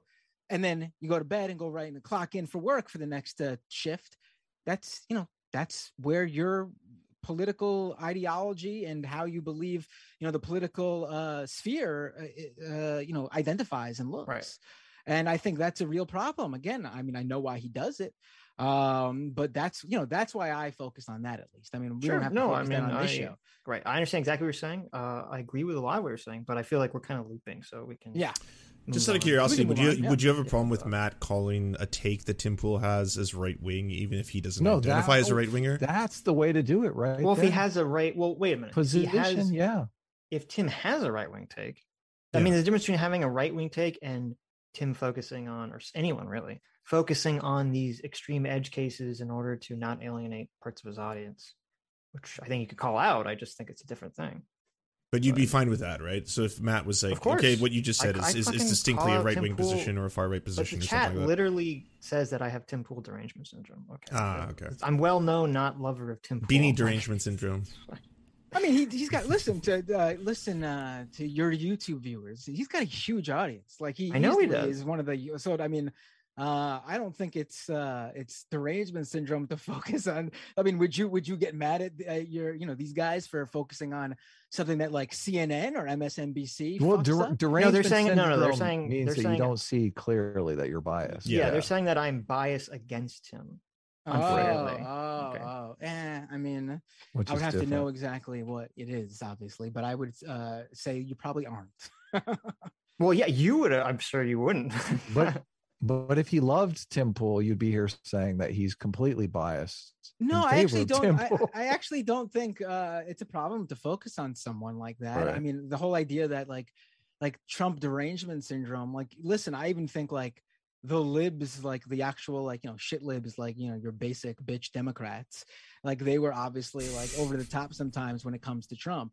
But at the same time, he was the fucking president of the United States. I mean, like, I mean, it's to focus on someone like that is not completely nuts. You know what I mean? Like, well, I never interpreted the TDS thing to mean you focus on Trump too much. It was to mean that, you know, anything he says, people just jump to the opposite of, essentially. That's how I know. That's part of it. I do still see like, you know, why do you still talking about him? He's not president anymore. I mean, that's sort of a lame one too, but. Well, he's running in 2024, right? That too. Yeah. I mean, that's okay. Wait. Right. Do you guys think that Trump is going to run again? I do. I do. Yes. Yeah. Yeah. We have a $500 bet. Yeah. That Trump is going to run in 2024, and who's in the affirmative for that one? I am. Yeah, okay. Yeah. I think he's going to drop out at the last second. Yeah. Sitch thinks he's going to drop out, but did you think that as well in 2016 when he first started running? No, I didn't. No, yeah. A lot of people thought that. I bet money Trump was going to win the primary and then double or nothing that he would win the election, and I won both those bets. Right. So, yeah. I used to watch Celebrity Apprentice. Okay. Mm-hmm. And so they don't. Most people don't know this. Trump used to do this every 4 years before 2016, where he would say, "I'm going to run for president," and then he'd be like, "Tune into the last episode of The Apprentice, and I'll tell you if I actually run for president or not." And every fucking time he bailed and he didn't run for president. And I think that's why people had that position in 2016. But in 2016, it seemed way more serious. He was doing a lot more actual moves to run for president. So let me tell you guys, since you're both in the political space, why I believed Trump would win the nomination and then win the presidency. There's this thing called moral foundations theory that Jonathan Haidt talks about, where he pulls out the moral intuitions of liberals and conservatives. And there's one intuition that liberals, conservatives, and libertarians all have in equal measure. It's the fairness cheating foundation.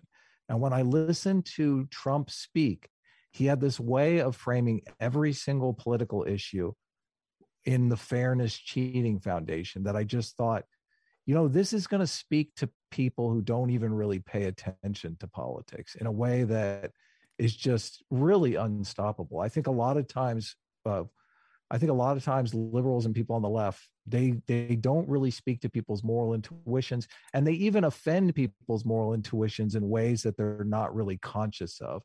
And I knew when Trump focused on that issue, and the data is there. So I think you're giving a little bit too much credit to him and not enough credit to Hillary's ability to fuck it all up.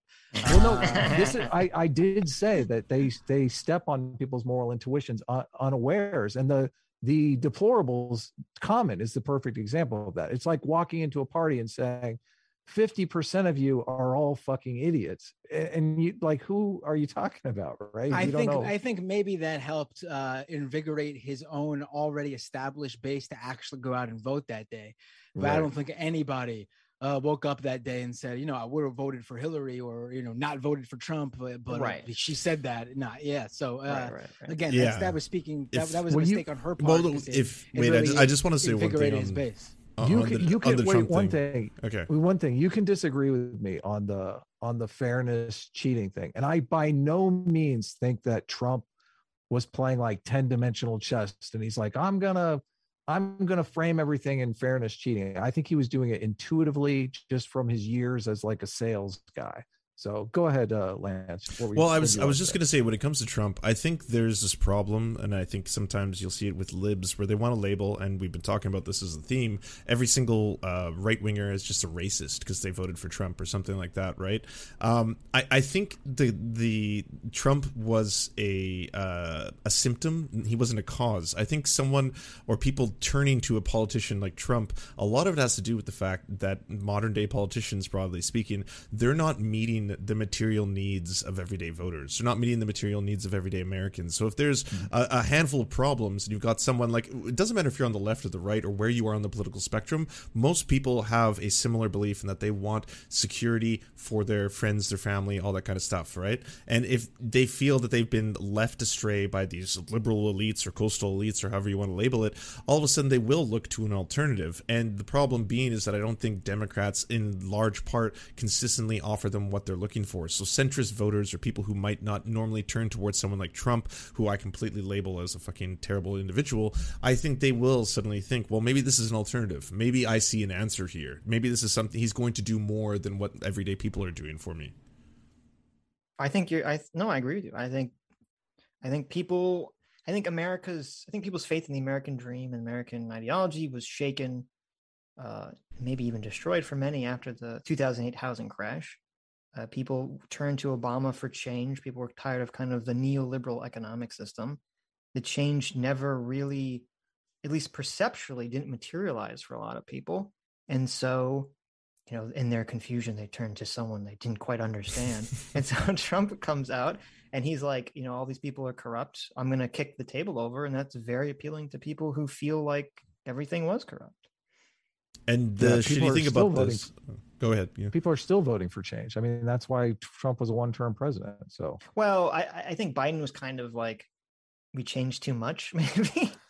So I don't know if I'd agree with that. I think a lot of people were scared about the Trump move towards like neo-fascism and stuff like that. I think that was a large part of it. Well, but I missed I missed what you said about. Okay, well, I was gonna say, like, I think the solution to all of this is not to look towards someone like Trump who offers easy answers, someone who's going to come out and say, by the way, the problem is Muslims, or the problem is this, or the problem is that, and there should actually be a dedicated, like, you know, I don't want to pump Bernie Sanders' brakes or anything like this, but just someone who's genuinely going to reach out towards everyday people and say, I actually want to help improve your conditions. I want to do things that tangibly will help your lives, rather than a whole bunch of posturing and a whole bunch of fucking, you know, like corporate Democrats have a tendency to do, where they talk a very big game before elections, and then come election time it's like, well, build back what? You know, shit like that. I think, and the problem is that when that isn't met and things get worse, there's inflation, high gas costs, all that kind of shit, then people continuously look towards a scapegoat. They're going to look towards someone who's going to come along like a Trump, who's going to be able to say, hey, by the way, I have the answers for you, and it's this, it's X, or whatever it is, and then all of a sudden they rise to power. I mean, I guess we just had a talk. Gerard was correct. Yeah, we just had a talk about scapegoats before you came in. So now, is this the part where you pull out the pamphlet on socialism, Lance? Yes. I'm curious. No, we don't need that. 100%. Hey, it's socialism or barbarism. What do y'all want? You know, it's a much better alternative. Don't you? Come on, aren't you all about freedom? You're Americans. See, you're liberal Americans. Don't you care about freedom? Don't you want more freedom in your lives? I want to maximize your freedom. That's what I'm here to talk about. We have to have this debate. God. Not now. We don't have time to do it now, but we have to have it, because socialism is not freedom. You got this completely backwards. But anyway, let's move on. I have one more topic here. I want to talk about a pretty little lady named Lauren Southern. No.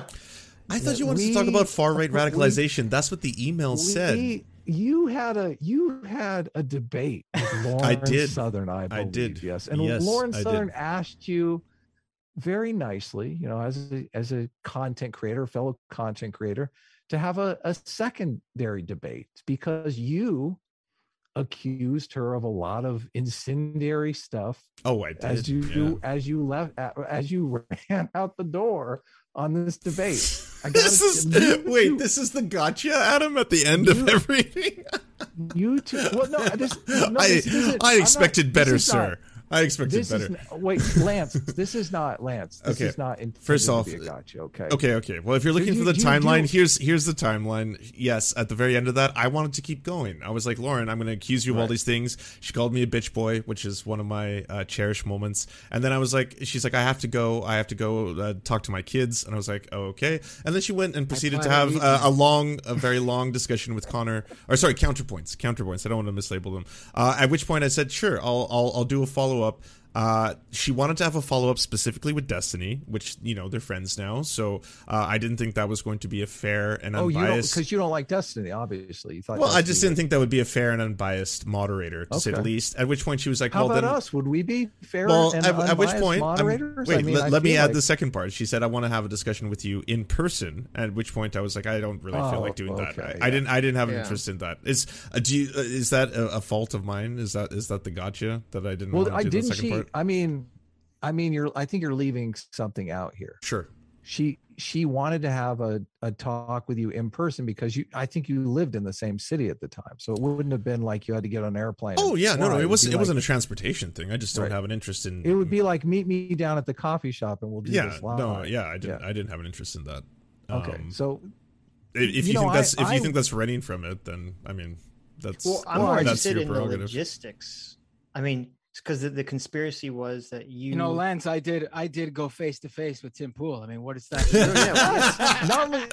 Damn, it's Matt, a 3v1 now. 3v1. What's happening? Matt went into the lion's den. It was like a 4, 5, 6 on one too. Yeah, what Matt went into the beanie's den, and you won't even talk to like 5'1", however tall she is, Lauren Southern. I don't think Lauren Southern is going to like bring some like far right organization in front of me, or I don't think she's going to show up and all of a sudden.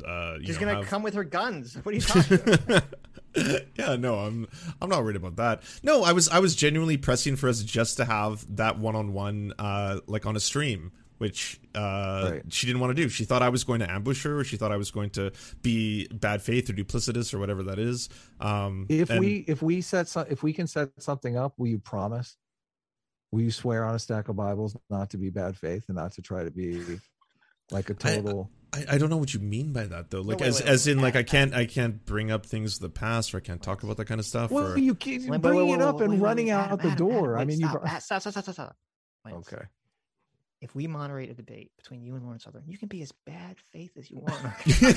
I'm not going to put in any restrictions. I'm not going to put any restrictions on that. Okay, you go fucking buck wild. Okay. Would you be interested? Okay. Oh, is that the .? That is a much tougher pitch to Lauren Southern. But okay, knock yourself out. I feel like we could both be, well, maybe me. I feel like I could be. No, Adam is the world's best moderator. Okay. Yes, if you want to host it is one thing. Why does there need to be a moderator? That's the thing. I don't talk over other people. I'm not known on the internet for being some kind of debate bro asshole who speaks over, like, doesn't allow them to get their points across. I'm not even a debater. This is so weird, Lance. This is like Jekyll and Hyde. Like I've seen. The Mr. Hyde, okay. Do you consider me to be a threat? Genuinely, is that the reason Sargon refused to debate me? Because if we're talking about lore, I have no idea. Adam, you reached out to me and you emailed me saying, "Hey, would you debate Sargon of Akkad on my channel?" And I said, "Fuck yes," and then nothing came from that. What's the story behind that? I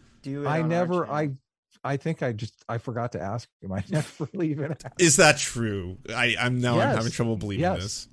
We can ask actually. Yes, definitely. Okay, well then fine. I know that, can you follow up?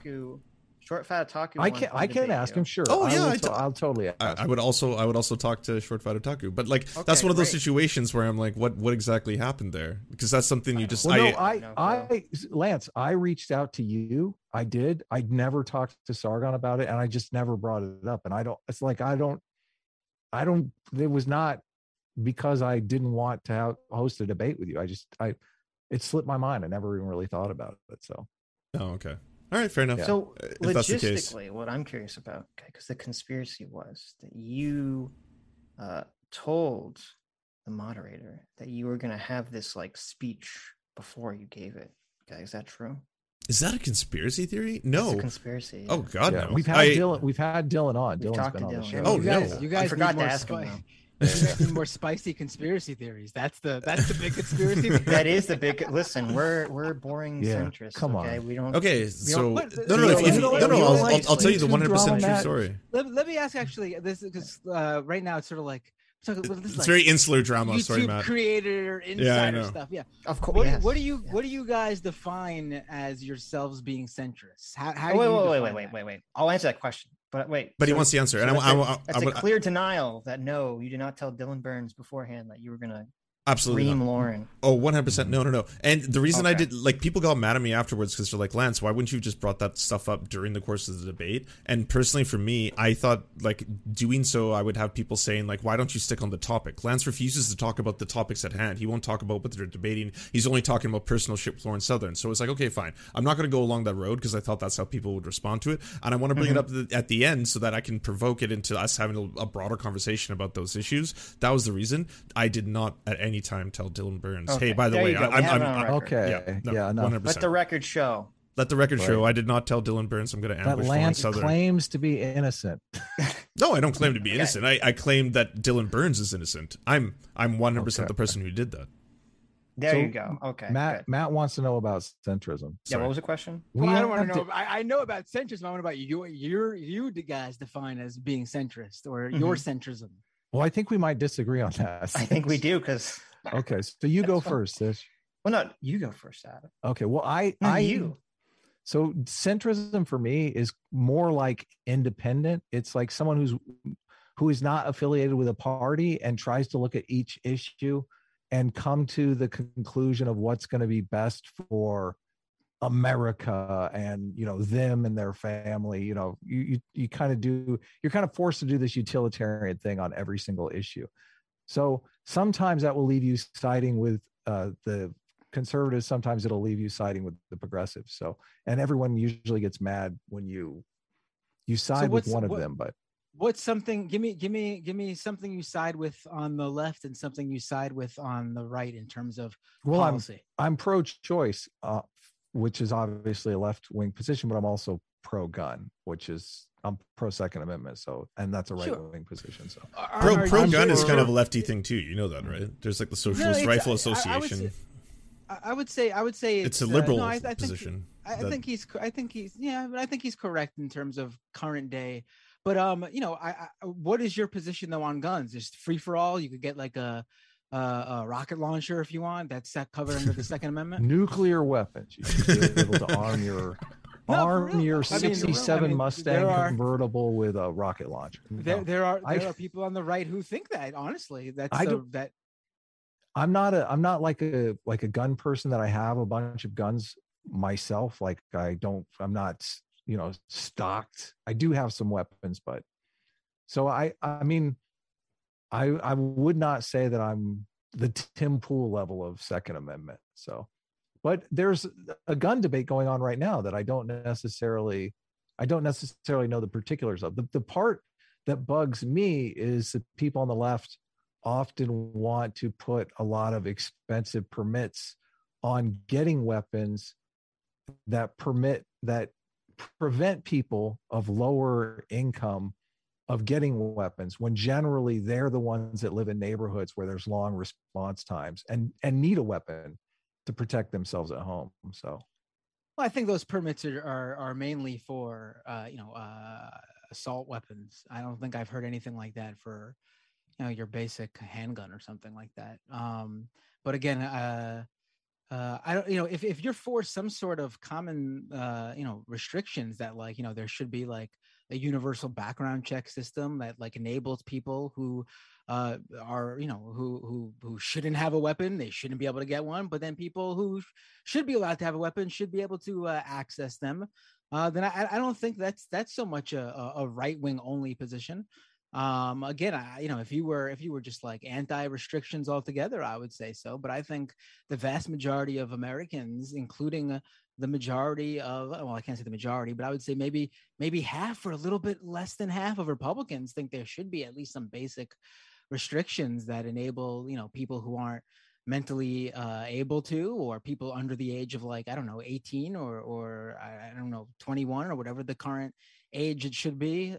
Is that where they're headed? Are they talking about raising the age to buy a assault rifle? I that's one of the conversations proposals, because this is something that the shooter in both Buffalo and it's always young guys, yeah. But not only young, they at least the one, I can't remember the one in Buffalo, but the one in Texas openly shared that he did not have access to guns until he turned 18, and that enabled him to go and buy those weapons. Mm-hmm. So I mean, it's clear that age restrictions actually do work. It kept them out of his hands for this entire time until he turned 18. I'm not a gun guy, so excuse my ignorance, but does it, like, if he had a bunch of pistols with extended mags versus the, I don't know, whatever gun he had, does that really make a difference in terms of what happened? I don't know. I can't go with that hypothetical, but we do know that the police were very scared of him with his assault weapons. Mm-hmm. And that's the reason why they did not intervene and left those kids in there with him for an hour so that he had time to kill 21 people in there. Right. If he was in there for an hour and a half with handguns, he probably could have done the same damage in an hour and a half. But I assume that he could have done a lot more with the assault weapons, and that he thought the cops were like hot on his tail or some shit like that. And that's why he hunkered down in that room where he basically stayed in there with all those kids he killed for so long. He thought they were ready. Like he was like awaiting them to come in, and they were scared of him. J Mac in the chat mentions that the Vegas shooter was in his 40s, 50s, and the guy in California, in Southern California, I think he was a church shooter, was in his 60s, which I hadn't thought about that. So that, yeah, right. But I mean, It is mostly young people. And when you talk about school shootings in particular, we're not, we're not seeing 40 and 60-year-old people going to a school usually. Right. Yeah. And you're just talking about limiting the number of these, obviously. Define assault. Yeah. Well, listen, I don't think anyone here is conflating assault weapon with automatic weapon, right? Right. No, I was actually kind of curious. A lot of people really, I mean, they like the terminology. Right. Guns. Well, I mean, I know the official, I believe the official definition of assault weapon is just a gun that can have more than one attachment. I think it's kind of being used to describe, I guess, what is considered a modern rifle or a modern hunting rifle. And I know that there's, you know, supposedly, I'm not gun guys, I don't know, but I know that I think the rifles are supposed to fire bullets faster than a pistol. And I'm not sure exactly how that breaks down in these sort of mass shooting situations. I mean, obviously, I just want to ask the two of you, just out of curiosity though, because I know you said you're the though that we know more about. So just sure. Like, I just have one question. I have one question before you move it though. Adam, I want to ask one thing. Let me ask just one quick thing. Can I just ask Adam? I'm just curious because you said you're a Second Amendment guy. You're a gun guy. I just want to know: would you be okay with the idea of a firearms license program so that in order to own or buy guns, you need to take a gun safety course or a gun training? Okay, wait a minute. Lance, this is exactly what I brought up. Okay, because I guess people in the chat think they know what assault weapon means and don't. Okay. The definition of assault weapon comes from the assault weapons ban, and that was the official definition. So any other definition you're operating under is not a legal definition, and I don't know what you're talking about. Right. Okay. Yeah. So they wanted to see. But listen, Lance, this is exactly what I brought up. Okay. Right. And I can't remember what the study was, but I had read some study that was talking about these expensive gun classes that you have to take and all these hoops that you have to jump through. Okay. If you're living in the hood and you're trying to keep your family safe because there's gangsters running around shooting up the neighborhood and the police don't respond for an hour and a half, you need a gun, but you don't have a lot of money because you're working at Walmart. So you don't have the money to take these expensive classes and do these expensive permits. So you're just basically making a situation where rich people can still afford to get their firearms, and there's still as many guns out there, but the people who really need protection. Right. So what about a taxpayer subsidized program? It doesn't cost anything to you. It's paid out by, you know, just like any other social program, and it requires you. So you want me, if we can tax Canada for this program, and you're paying nuts. The tax. Well, yeah. I was going to say, because as the only Canadian, I think on this panel, that is the program that we have here, right? Canada has you need a firearms license to be able to purchase a firearm. You got to take a gun safety course. Do you think that the guy who, you know, wants to protect his family and the police response times are an hour and a half, do you think he should be able to own a firearm? I'm not saying you shouldn't. I'm not against people's private ownership of guns. I'm for allowing people to own them. Where police I have. I did. Shitty. I lived in Flatbush in New York. I didn't actually feel unsafe, unlike a lot of what the stereotypes are for those kind of areas. And you can point whatever thing you want at that. But I do want to say that, like, I don't think even if you have a situation in which you want people to have firearms, then the proposition should be that they have a government subsidized program where they can get a gun license and a firearm, and it costs nothing. But then it's the same situation, right? They will have access. The people who need them can get them. The people who want them for protection can get them. But it also teaches them good gun safety. And on top of that, you can have like sufficient background checks for people who have a variety of different reasons not to be able to access a gun. Even aside from the fact that there are shootings, I mean, there's a large portion. I mean, I could get statistics if you want actual data, but there's a large number, or a significant number of kids who find their parents' guns and kill themselves playing around with the gun. I mean, there should be some sort of basic training that comes along with owning a firearm. Yeah, no, I think, obviously. There are people who live in bad neighborhoods that their kids get killed by gangsters shooting through the wall and hitting their kids. So I'm just, it's like. But aren't the vast majority, like I think almost half of gun deaths, suicides? Like that is the bigger cause of gun shooting fatalities than it is people people being shot through the window. We're here debating a topic that I've read next to nothing on. You were the one who brought it up. This was your topic. Why are you trying to convince us on guns? He asked me, like, can we have another? Like, what's another? Let me ask you because I think we've established that you are for some restrictions of some sort. Which again, there are a lot of people on the left who aren't for a complete ban of people owning weapons. They just think there should be some sort of restrictions to keep, to make sure the people who do have access are on the up and up. First of all, I'm not anti regulation. Like I think there should, the economy should be regulated. Yeah. So again, what is this? What is this right wing? Give me a right wing position of yours. Listen. Okay. So now Matt, I've got myself in a position here where Matt Binder is going to go back to his audience and accuse me of being a lefty, a fake right winger. Yeah. No, I'm actually interested. No, because I think I know what it is. But I want you to get to it. Well, no, because your definition, Adam, of being a centrist, it doesn't say you have left or right wing positions. You're saying you don't look at things through the tribal lens, and you value exactly. And he's enlightened at all times. Exactly. So what are some right wing positions that maybe I buy into? If it's so, I mean, if this conversation can't move forward without me copping to a right wing, I wonder if it's... No, I'm just trying to understand what your centrism is. That's all. I'm not trying to like do like a gotcha or anything, but like you said that like you have positions you agree with the left on, positions you agree with the right on. I am pro marriage. He's anti. Adam is anti CRT. He's anti genealogy. He's pro marriage. He's pro nuclear family. He's pro a lot of the things that have now been considered right. And I guess you can make the argument. I don't know what that means though. To say you're pro marriage on that, but see, that's a weird. Like what? I don't get pro nuclear. I don't understand. Like what is that position? Like I mean I don't know. Anyone. That was part. That was part of BLM's. Was anti the nuclear family in their stated website. I don't know BLM the organization as I don't know all their for me Black Lives.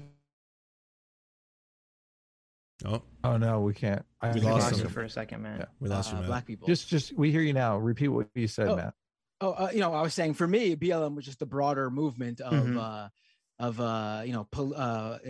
police brutality and injustice against Black people. An organization to me. Especially one that I myself have issues with based on legit reporting I've read. I don't agree with about buying mansions. Yes. Right. But I mean, what is pro? What is pro? I mean, I got two kids. We're we're family of four living under one house. I consider myself on the left. I'm not a right winger because I got a family. No, it seems like when we talk to, I like hearing that. Will you talk to Vosh about this? It seems like when we talk to a lot of right wingers, they have this idea that there should be a societal pressure that pushes people towards getting married and having children and sort of establishing this sort of, the nuclear family setup, which the left seems to be more wishy-washy on whether that should exist via pressure or not.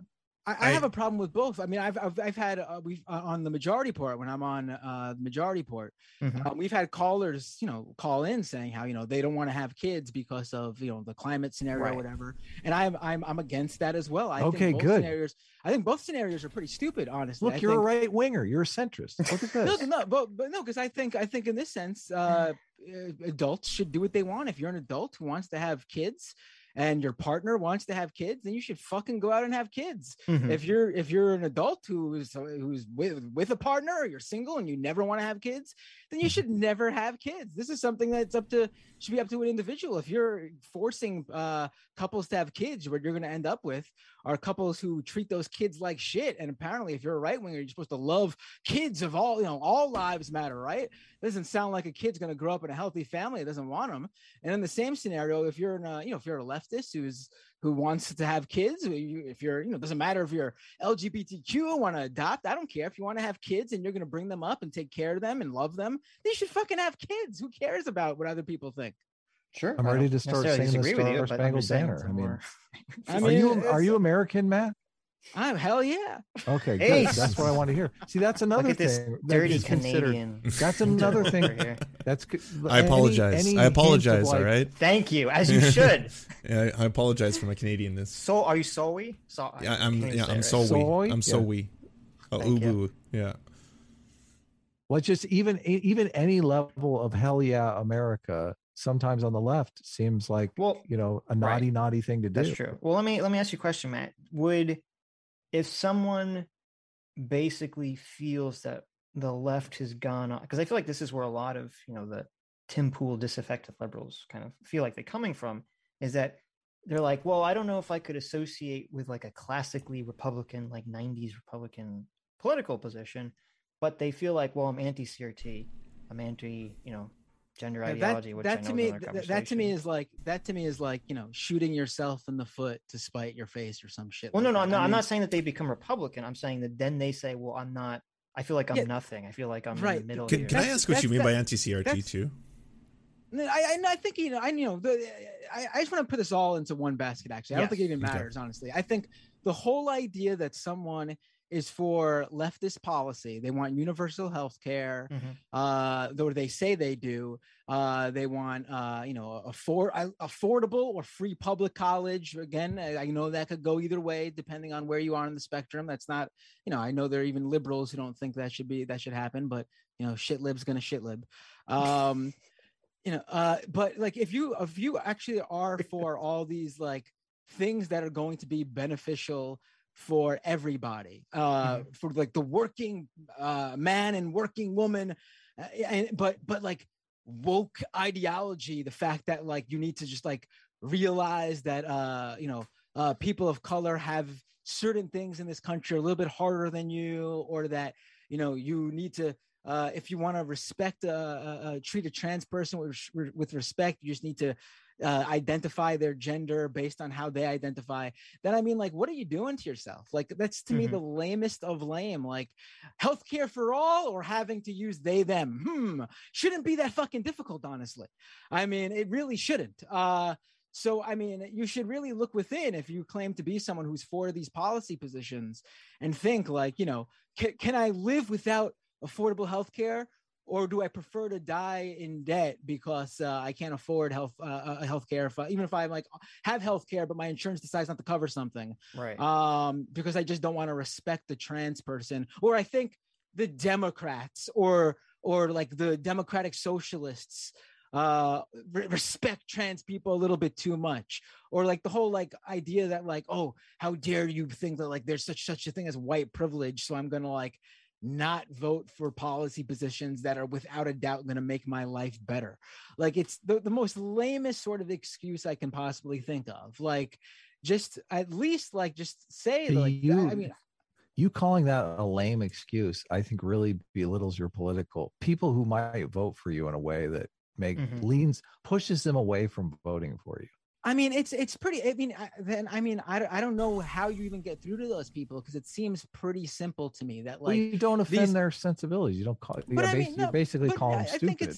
No, I'm not calling them stupid. I'm saying that they're probably not. No, I'm really not. Cause I don't think it comes from a place of stupidity. I think they are quite clear in their beliefs. Honestly, they're just not being truthful to themselves. I mean, so they're lying to themselves. I have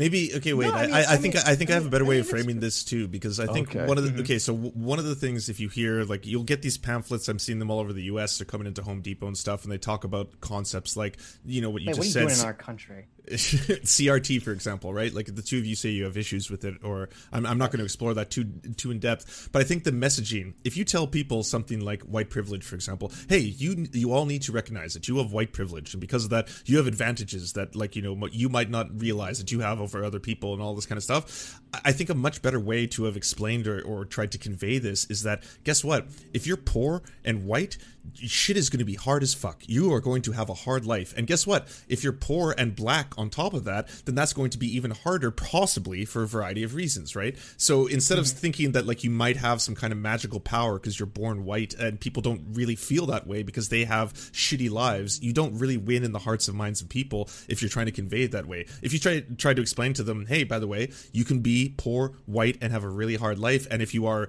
trans, poor, and black on top of that, it'll be an even harder life. Everyone fucking struggles. We're all struggling under the current system. That's, in my opinion, a better way to explain that. The answer is socialism. Right?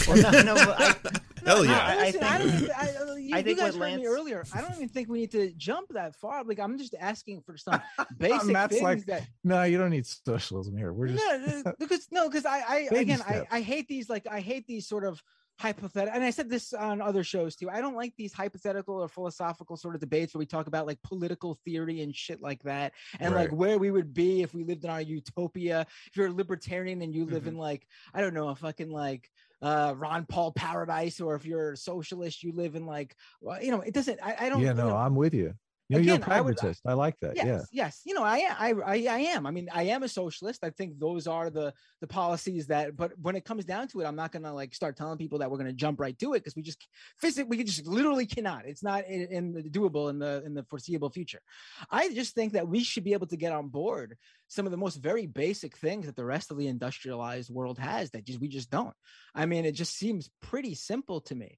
Right. But, you know, we focus in general on these sort of like small bore scenarios, and like that's why I sort of think like it's so like the fact that we spent so long talking about trans rights, like, you know, trans rights to me are human rights, so like the idea that we'd even bother like spending so much time on it, like you have a different position, I'm not gonna agree with you. I think it's like you know, it's obviously you think I'm the wrong position, I think you're the wrong position, but I mean like the idea that like that would be something that you would vote would like sway your vote in a way that would, you know, hurt you in terms of not voting for someone who also believes in trans rights because you don't like that they're like too woke or something. I think that's like such a weird right. Like Matt, hold on. Go ahead. Yes. Okay. There was a book. I'm trying to remember. Maybe you remember it's called Adam's like Stranger in a Strange Land or Foreigner. Yeah, Robert Heinlein. No, why are you bringing that up?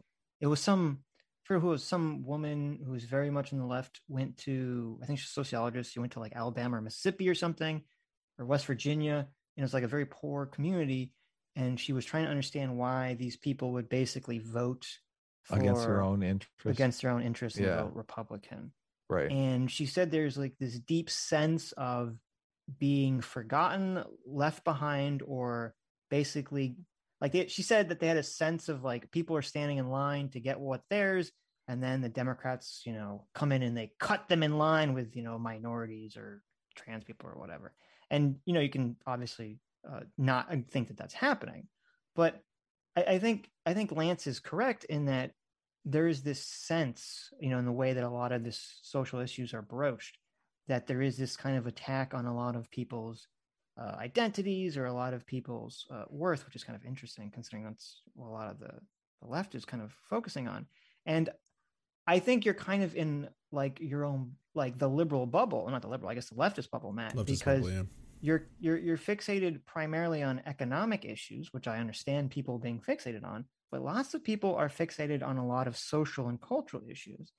And that's what drives them. And I think until you understand that what drives them, then you're not going to be able to get the policy you want passed.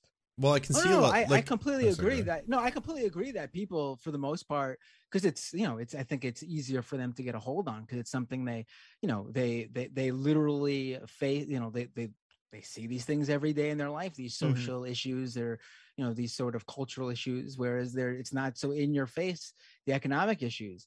What I would like to get through to as people is that, you know, the economic issues are the ones that affect you and those people who I guess you would see as those affected most by those cultural and social issues. And that something like universal health care, unless it's easiest just to stick with that because I think that's, you know, that's an issue that I use to basically guide my primary vote, honestly, in Democratic mm-hmm. primaries for decades. But you know, Matt, you would not sacrifice your moral principles though on economic issues, right? You'd vote your moral interests first. Like you'd vote your principles first. They can sometimes be intertwined as well. But to me, these are all intersectional in the way that, you know, those issues that affect people of color, a lot of those issues, those social issues, would be solved by the economic. Universal health care, for example, would be a great boon to not only white people but all people. Let's try to give a concrete example. Like, what if I don't know? So yeah. There's a party that looked like it was going to win, and they're running on universal health care, but also running on like not affirming non-binary gender identities or something, you know, something to that effect. Then I mean, if your moral guide doesn't put like the health of you and the people you love and their ability to not die and crippling debt first, mm-hmm. then I mean, we just don't have the same morals. What about this for Adam and Sitch? I was curious because like if you look at countries, Lance. What? Sitch and Adam. Oh, sorry, Sitch and Adam. Oh, right. Oh, okay, never mind. My deepest apologies. If you look at countries in Scandinavia, for example, that provide I'm going to do the Bernie Sanders thing here. A huge welfare system, right? There's an unbelievable support system, both in the medical system, dental, healthcare, on top of which you not only don't have to pay for higher education to become a doctor if you want to do that. They actually pay you. They give you a stipend to be able to go to higher education learning, and all of that is paid through taxation. In that scenario, you have these countries that have incredibly high outcomes of happiness when you rank that in terms of, like, you know, the countries that have the most satisfaction and stuff like that. Isn't that like an example of something you should try and emulate and take, like, what works? What is good about the system? Why can't we take that and try to implement it in the U.S. or Canada and that? Right. Okay, yeah. Is that unreasonable? I don't think it is. I'm in favor of, you know, public option. Go for it. Yeah. But would you vote for a candidate who wants to give you universal health care, but also thinks like trans people should be seen as, you know, their gender identity or whatever? I mean, that's an easy one. Like, you're not even making it difficult. For you, right? I'll give you a hard one. Okay.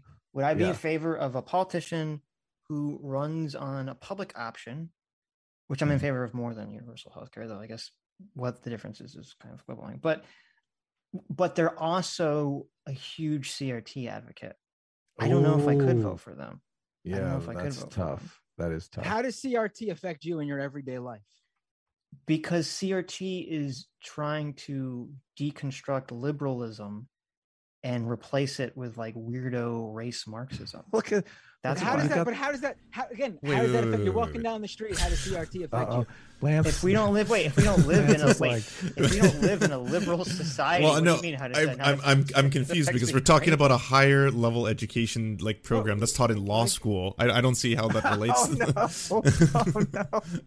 Let's put this way. Lance is seized on the conspiracy theory here. Let's put it this way: you wake up tomorrow, God forbid, something horrible happens. Kimberlé Crenshaw becomes president. Oh my God, Sitch! Why? I know, terrible. I was going with another direction. Wake up and you're extremely sick and ill. You go to the doctor.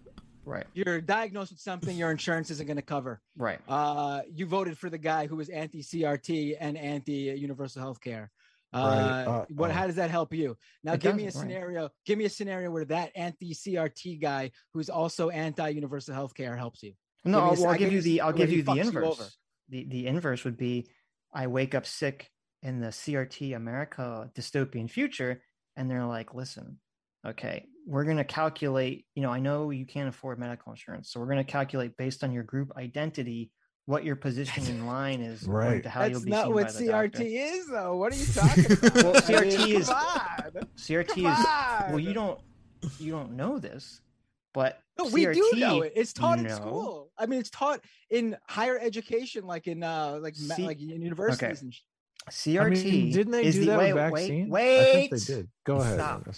CRT is explicitly stated by them the idea that the liberal and conservative civil rights movement was wrong, and that we need to move back towards the leftist civil rights movement, or the leftist position during the civil rights movement, and adhere to a more race consciousness approach, which they define as Black nationalism and Black separatism. Okay, that's what CRT is. It's the idea that white supremacy is inherently baked into our liberal democracy and liberalism itself.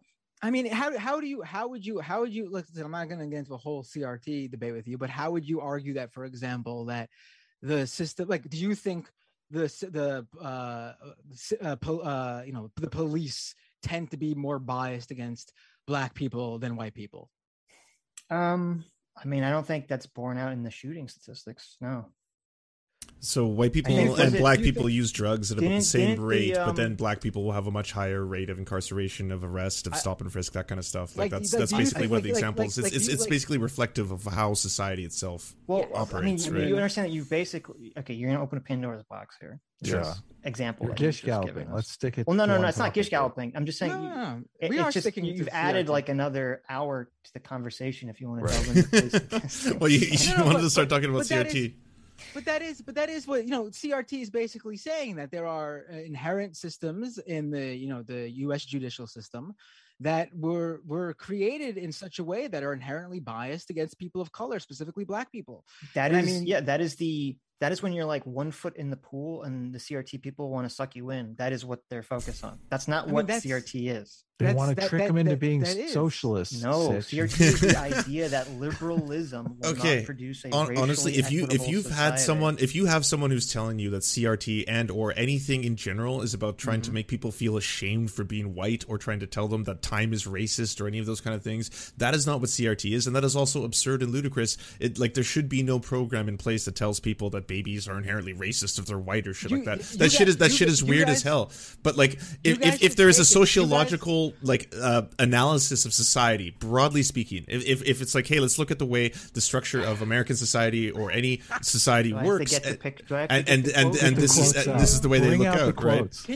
Let's the four of us should all together take a CRT class and see. Let's do that. That'll be fun. Why not? That'll be fun. That'll be a hell of a lark. Secret CRT. Look, Lance. Lance won't even go down to the coffee shop to talk to a cute girl. He's not going to take. He's not going to take some class with. Well, her being cute is also another moral. Another moral issue. But let's I hope I'm helping your donos, by the way. I hope they're coming in fast and furious. No, but seriously, I mean, this isn't like a secret. Like this is being taught in class. This isn't a secret. You guys you're talking. Wait. How much CRT literature have you read? How much CRT literature? Yes. I mean, I haven't read as much. Okay, sure, yeah. But I mean, have you taken this course? No, I haven't taken this course. I have read Kimberlé Crenshaw's her work, the key writings that form the movement for CRT. Right. I have read that, yes, and it's right in the introduction. This is all very clearly put out right in the introduction, which I can read to you right now if you want. And I could put the picture up on screen. We could come back to this another time, maybe, and we could get a little bit more into it. CRT people would love to have a CRT debate, and I mean, you guys could share sources ahead of time, and it'd be a lot of fun. You guys are basically just giving us, and we know the talking points from the mainstream media, so which they're talking points, not much deeper than that.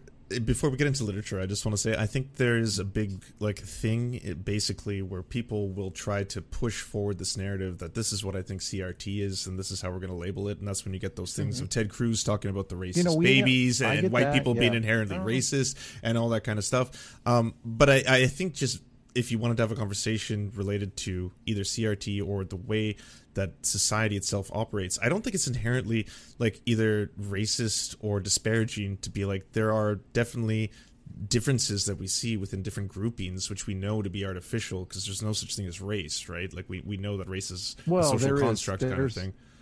I think it's naive to think that people are not trying to create negative stereotypes of people at all times, white people included. So, I mean, there is a negative stereotype that in the CRT community, there seems to be a stereotype that all white people are racist. That you can't. That's not part of CRT itself, though. That might be people misinterpreting and using it for. But if they. It's baked into the philosophy of CRT, though. But the philosophy of CRT is not that biologically all white people are racist. It's inadvertently racist. Even inadvertently. But I said fact of the matter. If you have someone who is telling you inherently all white people are racist, or that you should feel racist, or you were born racist, all of that shit is ridiculous. That's not what CRT is about. Let me just clarify. Right. Yeah. Okay. CRT does not say that all white people are inherently racist. CRT says that we live in an inherently racist society, and that because of that, the cultures based around, mainstream normative cultures are also inherently racist. And if you participate in those cultures and you reinforce those cultures, then you are essentially reinforcing systemic racism. Yeah, okay. Totally. Yeah, I understand, but. The low resolution version. I mean, there's people are racist. That's not that. But there are certainly aspects that examples in society, even culturally, which seems to be very relevant to your audience in terms of like what how you guys have been approaching this, I assume, that like really sort of bears that out. No, I mean, the idea that I don't know, whenever like a traditionally white cast suddenly introduces a black character, all of a sudden that's seen as like woke ideology or diversity hire. I mean, if that's not, if that, like that thought process based off of something. No, not even just like, you know, just look at, I guess the recent thing is Star Wars or something, Obi-Wan Kenobi, the new Obi-Wan Kenobi show or some shit. I haven't watched it, but from what I read, apparently there's some sort of outrage over there being this black actress who was cast in the show. She's not taking the place of a white character, like it's a new character, and they're upset because they claim that like that character's role in the hierarchy of Star Wars world couldn't be black. I mean, based on what? I don't know about this fictional, right? I don't know about this, but you don't need to know about it, right? Well, I mean, I'm assuming that no one is arguing that doesn't make any sense. I don't think there's a racial hierarchy in the world of Star Wars lore. So but that's not my point. My point is in even like a cultural scenario that like you know you keep bringing up in terms of like that being like someone's judge over like a policy position, like they should, you know, their morals align with that cultural issue.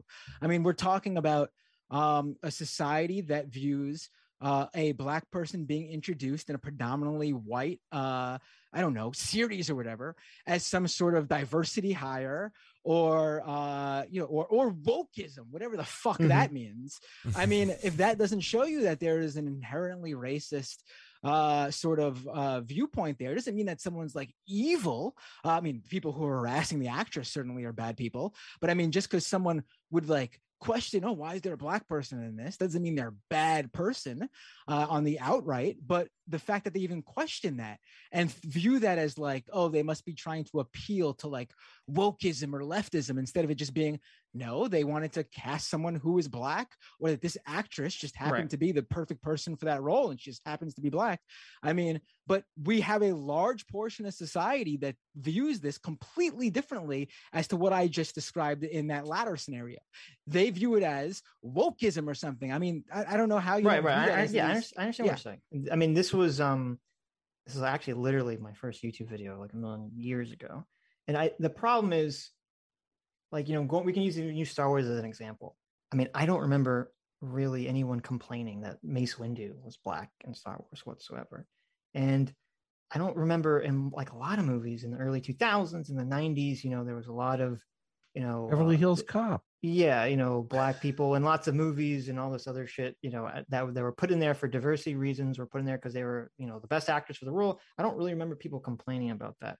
I think what's going on right now, I mean, obviously there are some people that are probably really racist, but I think most of it is that when you have a character, especially like, you know, a recast of a character based on some property that exists, and they put a black or a non-white actor for a white, you know, what was historically a white role, it's not the replacement that annoys people. It's that to them, it's a signal that, oh, this is an example of the woke crowd getting their way, more so than the actual replacement saying, oh, okay, this means that they're gaining a larger foothold in the culture.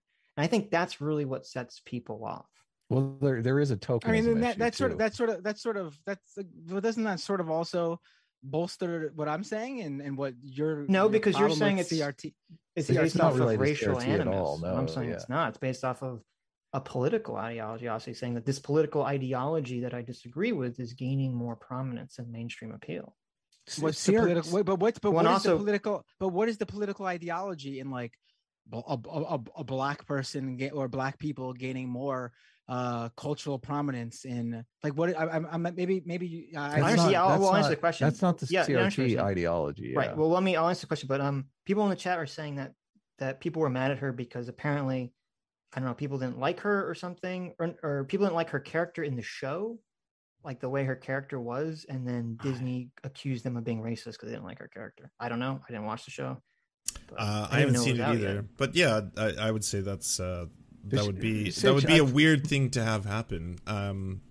We have to go into like CRT has this philosophy though that, you know, the institutions are have this thing called whiteness, and that white people can never vote against their self-interest or be magnanimous, which, I mean, that position does kind of paint all of white people as fundamentally racist. I mean, I guess that's true. And there definitely is no way around that. There is an aspect of CRT that kind of, I forget the language they used exactly, that kind of means that being black is more than your skin color, but like having some kind of authentic black experience that you live by, where you sort of push against whatever the white mainstream culture is. I mean, that's definitely a part of CRT. Okay, how about this? How about in talking about choices, higher concepts or philosophy or anything like that? How about asking questions like, what is the median income median wealth of a white family versus a black family in America? This something like that, right? Two completely different conversations. I agree, and I think that one is way more tangible because I Matt keeps bringing towards this as well. We care more about like the everyday lives of people, right? So how are they going to like improve the lives of workers, improving the lives of everything? Yeah. So that's a great question. Okay, so here's the question: what's the median? The median wealth between a white family and a black family in America. This is the issue. Is that are you going to answer the question first? No, hold on. Once just let Sitch. I am going to answer the question. I want to answer that question. I want to answer the more important aspect of that question, because I think it has more to do with redlining and property values. I totally agree. Nice. Yeah, okay, we're on the same page. So go ahead. Where does that come from? That obviously came from past racism. I would never deny historical racism. Right, but you don't think the remnants of racism manifesting in the system currently nowadays. Right. Racism is evil. We're on board there. The issue I have with CRT Lance and the problem is that a lot of shit that I don't like and that other people don't like is snuck under the guise under that question that you just gave.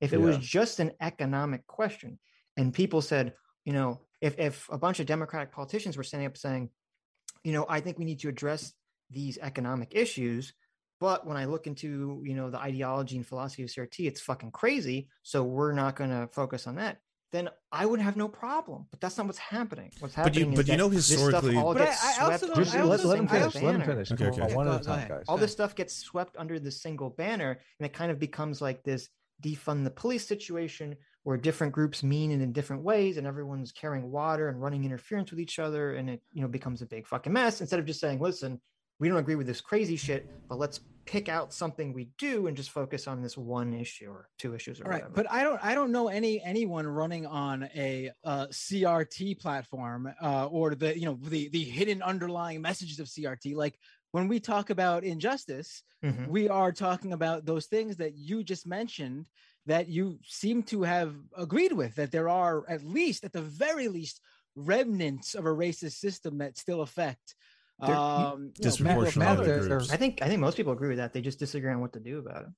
And they are. Ben Shapiro agrees on that, doesn't he? They are teaching these concepts in public schools, so you can't deny that they're teaching. Right. Like, but the history of how CRT kind of was like started to pull into the mainstream culture, like that was done by a very specific individual who started talking about it on Fox News and stuff. He's reacting. Wait a minute, he's reacting to what was happening.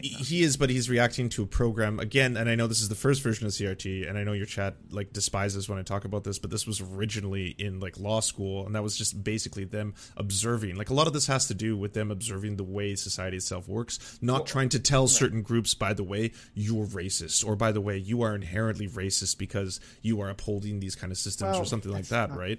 That's not quite accurate. But to answer Matt's question before that, which is to say, how is this manifesting? It was manifesting all these anti-CRT bills. This would have been a perfect chance for the Democrats to say, to read these bills and say, these bills don't even mention CRT. They're mostly innocuous. If these bills were brought forward in the 60s, Martin Luther King Jr. would be doing backflips because everything here reads like something out of that the civil rights era. And we're just going to sign off on this. And then, maybe we'll castigate the Republicans for not focusing on something important. But they do that. They pushed back and said, you are racist for trying to pass these bills. What are you talking about? The anti-CRT bills? The anti-CRT bills, right. Right, but we know that those bills are so broad that in some scenarios they literally even ban the discussion of Martin Luther King Jr. in schools. No, I mean, that didn't happen. I've seen some of the I can't pull up the one right now that I right. saw that was so broad that MLK Jr.'s own words would be right. I know, yeah, because I know what you're talking about. Basically, what happened was after George Floyd, it wasn't even related to CRT ban. It was after George Floyd, a school implemented a new, I don't know, some kind of racial diversity knowledge program where they implemented. They added a bunch of books. I don't know if they changed any of the classes. They just had like a bunch of books available in the library based around racial diversity issues. And some parents complained about some of the books. And so the school district basically just removed all of the books that they implemented and said, we're going to do a full manual review of all these books. And then they never got around to it. And then an article comes out and says, well, one of those books that was removed from the library was a Martin Luther King Jr. book. Therefore, vis-a-vis, they've banned a Martin Luther King Jr. from because of some anti-CRT law, which is not quite, or not even really, what happened in the situation. Would you agree that CRT is descriptive and not prescriptive? No, that's wait. It's a critical theory. How it's definitionally prescriptive. So I think that's where the disconnect comes from, because I think what Chris Rufo did when he started bringing CRT into the mainstream and talking about this is that rather look at it from something that analyzes society broadly and being like, this is basically what we see as the results of these systems in place. It starts to become something in which people think they're trying to impose some kind of new, I don't know, societal guide based on that. That's where it became a cultural issue rather than something that was simply used for analysis in legal terms. Lance, you're a socialist. Yes. Right? Yeah. Okay. It's a critical theory. Critical theories, by definition, are prescriptive. They're about trying to change society in some prescriptive way. Yeah, don't you remember Marx? The point is not. Well, not Marx. That was, give me the Marx quote. I'm curious. Is it Engels? That's Engels. No, not Engels. What was the critical theory? I'd like to hear either. Give me the Marx quote. What's the fucking? I'm blanking. Like, who's the critical theory guy? The point is not to understand society, but to change it. That's Marx. Yeah. No. It begins with an M. Well, anyway, hey guys, we've been streaming. Yeah, wait, I gotta get this. Max Horkheimer, thank you, Max Horkheimer, of the Frankfurt School of Critical Theory. This has been a big thing. This has been an interesting discussion. You did not win us over to the socialism position. Thank you for trying. I know I wasn't tempted to do that at all. I'm obviously joking around. If Lance told me that was the point, I would have said, peace, I'm not doing this. Oh, I did not tell him that was the point. I was curious, though. Did we at least move you a little bit in terms of the groomer stuff and Libs of TikTok, at least? I mean, we don't call people groomers. No, I know you don't, but I'm just curious, broadly speaking. Lance, you haven't. You've been calling people Nazis, homophobes, transphobes, racist for the last 5 years. I mean, people are going to call you a groomer, man. You kind of made this bet.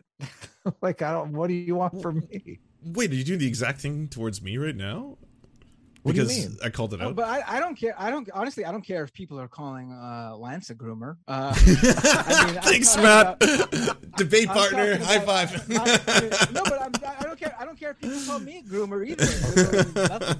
Okay, well that's a good attitude right there. Yeah, I've had that word thrown at me a bazillion times throughout the last. Oh, and worse. Yeah. Way worse. Oh yeah, all over the place. But my issue is these attacks are directed towards powerless people in the LGBTQ community, used to harass them when they have no support system. They're not clean up your room. They're not used to this stuff like perhaps me or Lance is, nor do they want to be used to this stuff. Like, I guess, me and Lance have to become or became, and people really do. This stuff gets to them and it hurts them in a way that if someone is okay groomering somebody who's obviously got mental problems and teetering on the edge, I do not condone that in any way, shape, or form, right? But if somebody is okay groomering AOC, I mean, hey, thank you so much, Nico Suris. Everybody, go check out Nico Suris's channel. Go follow Nico Suris. That rate is very appreciated. Sorry, we're in the middle of a debate right now, so that's why I said it. I'll thank you right afterwards. As long as we're making that distinction, sounds like we're both in agreement. I'm talking about targeted hurt. Here, let me give you an example. Maybe this is a good way to wrap up. I'm not going to say I'm going to get the last word, but like I'll wrap up on my end, then you guys could take it from there. After the shooting in Texas, right. I read an interview with one of the teachers who basically gave this, and I've heard this from so many teachers, the same line of thought. They asked her like what was going through her mind, and she said something like, this isn't verbatim. This is like the general sense of what she said. She said general sense of what she was asked, excuse me, because this is what she said. She said, these are my kids. That's how I view them. I view them as my children. They're not my students. They're my children. And so I immediately went into like the mode of parent, like defend them, take care of them, do what I can to make sure, because as a teacher, I view them as my children. And I've heard that from so many teachers. So many teachers are with their kids, their students, so many hours a day teaching them, getting to know them, that they do view them in a sense as like almost their own children. And that Libs of TikTok account, I've seen this from many other right-wingers too.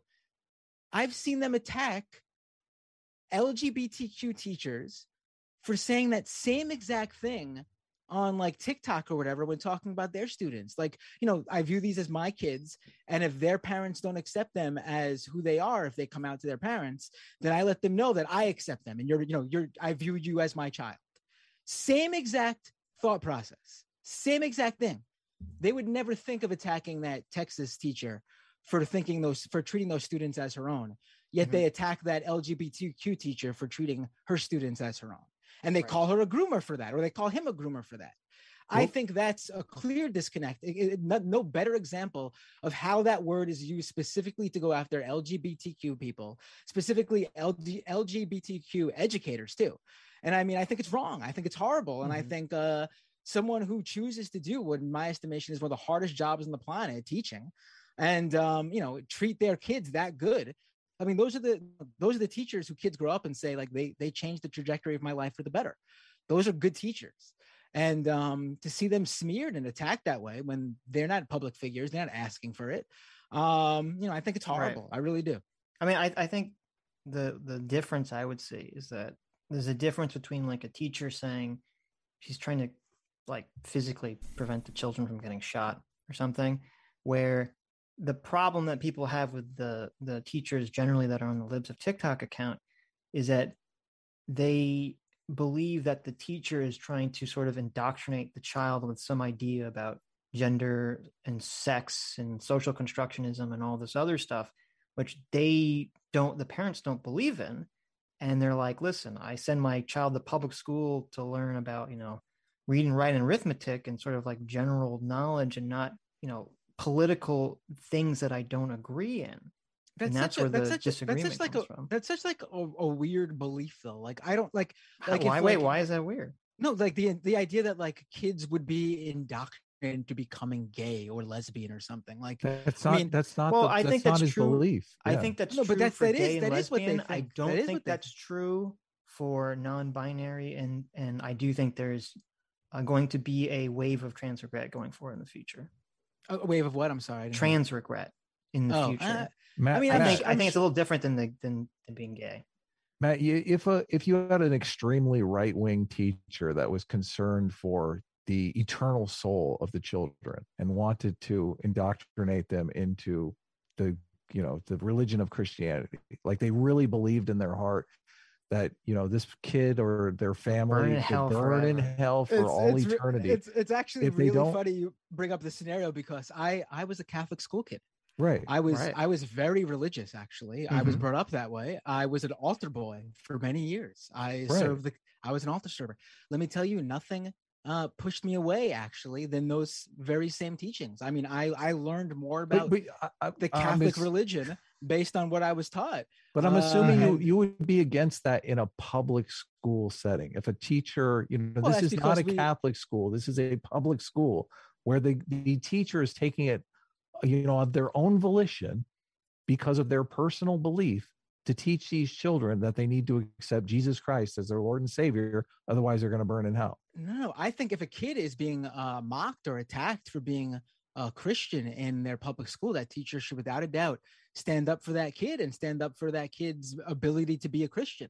Well, I don't think anyone's denying that. Yeah. Well, but that's what these discussions about LGBTQ students are. It's kids who really. I mean, then what do you think? Like, I don't understand what it's about, trying to teach kids about that there's this separation between gender and sex and gender identity and all this other stuff to young children. That's I just want to say, I don't think anyone's against a teacher preventing bullying. That's not really the conversation. You guys just cut out for me. I'm sorry. I don't think I don't think anyone has a problem with a teacher preventing bullying. I don't think that's what's being referred to in these situations. But that's not the only thing though. They're just teaching also that to be accepting of people who, like, listen, if the idea that like you're learning about this stuff turns you into it, then I should be the gayest motherfucker on the planet. I mean, seriously, but it's just not true. I thought you went to Catholic school. Neither. It's just not. Well, I also was taught neither one of us to be very accepting of people of all sexual orientation, all gender. Right. I mean, I don't have a problem with anyone learning saying you should be accepting of people, not judge them. But that's what it is, though. It's about just learning about. That's not what the ginger. That's not what the genderbread person is, or the gender unicorn. That's not what any of these conversations about gender identity are. No, I mean, that's, it's just in my, this is just gonna be something we disagree because it's how you interpret it and how I interpret it. But what I see is that we are in a place where society, at least in the school system, is saying, listen, there are LGBTQ people that you are going to come across in your life. Some of them are your classmates. This is who they are. This is what they are. And we should be understanding and accepting of them. That's all I view it. I mean, if you're not LGBTQ, if you weren't born that way, I mean, I don't see how you end up walking out of any of that saying you are. Why can't we just teach that we should be accepting of everyone and, let the details work themselves out? Of course. But there's no like anti-straight like movement or anything like that though. That's inherent. What Adam is saying is, instead of trying to fixate on something specific, just say, don't judge people on, their biology or their race or their gender or whatever. Well, because why do you have to get into a break? Because broadly speaking, people who are straight aren't persecuted in society. I mean, that's kind of all this other complicated stuff.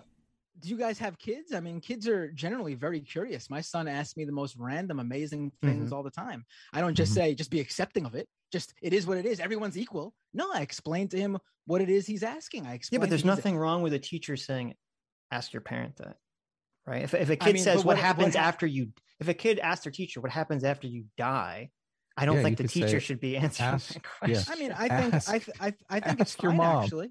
I think it's really, but that's something that none of us know. I mean, it's kind of like we don't know what happens when you die, but we do know that there are stable families when there are two dads. There are stable families when there are two moms. That's not a problem, right? I fundamentally disagree with you. If a child asks their public school teacher what happens when you die, they should not give an answer. They should say, "I didn't say anything in the opposite direction. I said we don't know the answer to that. So that is something that is unanswerable. Whereas is a family with two dads or two moms stable? Yes. Is it a healthy environment? Yes. That's very different. That's one thing no one knows the answer to versus something that we do know the answer to. Yes. Yeah. That's the thing. Like we don't know what those kids are. I don't think teachers should be derogatory against LGBT people if that's what you're asking. That's not what I no. But I just, again, you're viewing it completely differently than me. I just that's how I view it. I mean, and that's it's a win if we can at least understand each other's perspectives. A lot of these conversations take place and nobody really even understands the other person's I don't think that. I think Matt is viewing this in a very narrow lens of acceptance, which necessitates an explanation of whatever the thing is, and I don't think that's required whatsoever. And I think it's totally fine for parents not to want their children to learn about gender, LGBT issues in class, besides the teacher saying, don't bully and be a bigot. I mean, then it's very simple. If you don't want your kid being taught these things, I mean, there's other options. I mean, if you're a religious person, you don't send your kid to public school and demand they get taught Judaism or Islam or why should they be demanded to be taught like a political ideology. But they're not being demanded. There's a difference between answering a question, right? Like, do you think there's anything wrong with saying that there are families with two mummies and two daddies? Is that a problem? What do you feel about? Would it be easier, since you don't view the gender identity stuff as a political ideology, would you view the CRT stuff as a political ideology? That's not taught to children, though. They talk about systemic racism to children, Lance, and they talk about white privilege and all this other stuff. Can you tell me? Like, I don't know this about the American education system, but in elementary school or in kindergarten, they talk about systemic racism. Like, that's the thing. Yeah. Wow. I didn't know that. No, it wasn't you, Matt. It was with Daryl Davis when Tim Pool brought out the whiteness contract chart that they were teaching to, I think like 8 or 9 year old kids, like some school districts being sued because there are these school books for little kids that are teaching them about how, whiteness is bad. And, they use the whiteness has all this systemic. So in what grade? There's no textbook saying it's not a textbook. It's like a book made for kids. There's nothing saying whiteness is bad, though. There's adding some real color commentary. No. You understand? When they say whiteness, in kindergarten they're taught whiteness is bad. That's the thing. Specific. What'd you say? I'm saying they're being taught in kindergarten or in elementary school in the U.S. that whiteness is bad. Like, that's part of the curriculum. Yeah, in some places, yes. Where? I'll have to bring. I think it was in Virginia or something. I'm trying to remember. I don't remember where it was. At least. Here's your favorite, Christopher Rufo. At least 25 public school districts in 12 states are now teaching the book Not My Idea, a book that claims whiteness is the devil, luring children with the promise of stolen land and stolen riches. Critical race theory is driving public education. That sounds like the right-wing description, colorful description of it. That's the book's actual summarized flap summary. It says well, I don't know what the summarized flap is. The page that everyone points to is. It says on one page, whiteness is a bad deal. It always was. And then on the next page, it has a picture of a contract with a devil tail and money coming out of it. And it says, contract binding you to whiteness. You get stolen land, stolen riches, stolen favors. Whiteness gets to mess endlessly with the lives of your friends, neighbors, loved ones, and all fellow humans of color. Your soul sign below. So I just looked this book up because it's horrible. It's okay. So this book's new to me, but I just looked it up, and this book says it's about a kid seeing TV news coverage about things happening and whether or not they feel safe. And then they visit their aunt and uncle where the TV is always on, and they show their response to rally and police shooting. And this is being taught as a curriculum, broadly speaking. I mean, according to Christopher Rufo and according to a lawsuit, But wait. But give you a Reddit link in the Zoom chat if you want to look at the picture I'm talking about. Sure, but I've got the book before me right now. Okay. It doesn't teach that whiteness is bad or that it has this page in it. What do you mean? It says contract binding you to whiteness. But there's like don't sign that contract. But hold on, there's like 13,000 school districts in the U.S. Like, how many of them are being taught this as part of the curriculum? Uh-oh. A, and then B, does this book distinctly teach white kids to be ashamed of themselves? I don't think that's the purpose of this book. Let's say there's only one student where they're shaming people out of being gay. Does that make it okay? Wait. Before we talk about what the but is that the point of the book? You would agree that what I read to you and looking at this picture is pretty yikesy and shouldn't be taught to elementary school kids or really any public school kids. Okay, wait. Let me find the link to the picture. You said you put in this chat. In Zoom, if you see where it says more, there's like 3 little dots. Yeah. And you click it, and it'll say chat, and it'll go to a new window, and there's a little link that I think you can click on. It brings up the picture. Ooh, this is very yikesy. That's what you guys say, right? Yes. I want to speak. We do say yikes. I don't want to talk too much about a book I haven't read, but I mean, I'm curious. I want to see this book. I mean, it says there's also pages that say racism was not your idea. You don't need to defend it. You can bring your curiosity to learn about it and see what is true. Racism was not your idea. It's very specifically not blaming the child for. No, of course. It's associating whiteness with a lot of pretty fucking racialized, crazy ideas, isn't it? Contract. I'm looking at this. All right, guys. Adam's getting tired. I'll check out this book. All right, look it up. I forget. I think it's either Virginia. I want to learn more about this book. I want to learn more about how it's being taught in schools for sure. Right. Yeah. I mean, we're getting closer here. So it wasn't a total failure, right? I mean, would you agree we almost ended racism with this conversation?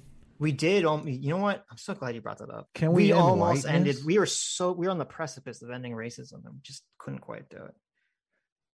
I feel like if we all how about this? Let's focus on building more houses, getting the cost of housing down so young people can actually afford to own a home. There you go.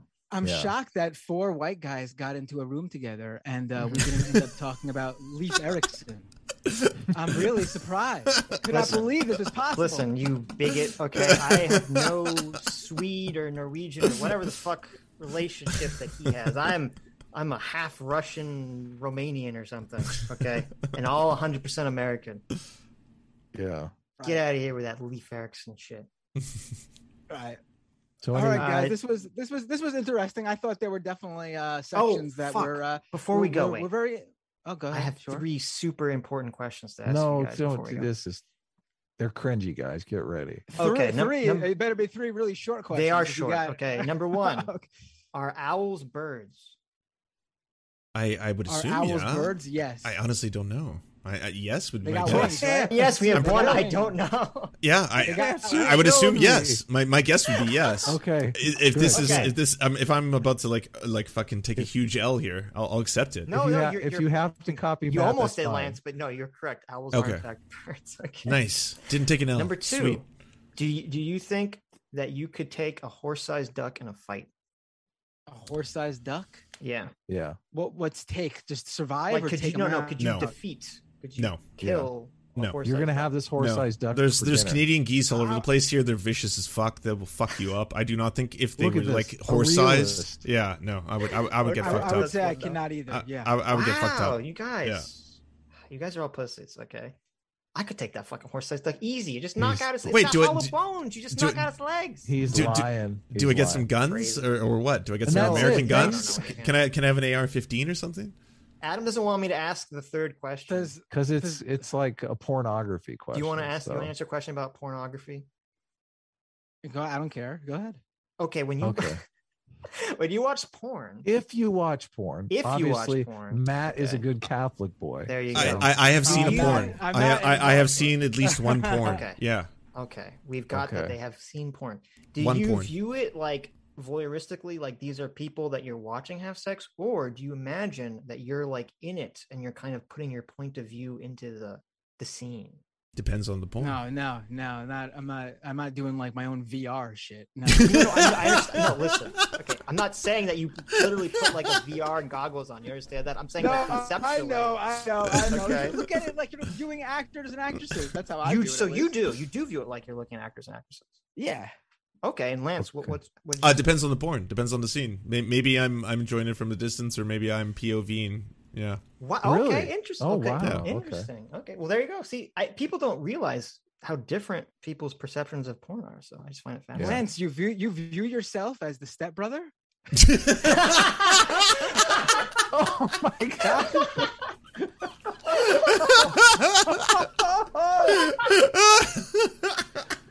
Who knew the most brutal takedown would come from your flank? Yeah. How does he walk away from that one? Ouch. Holy shit. Okay, that was good. That was good. There, you got some memes out of it. You got some clips. You're officially funnier than Dave Rubin, Matt.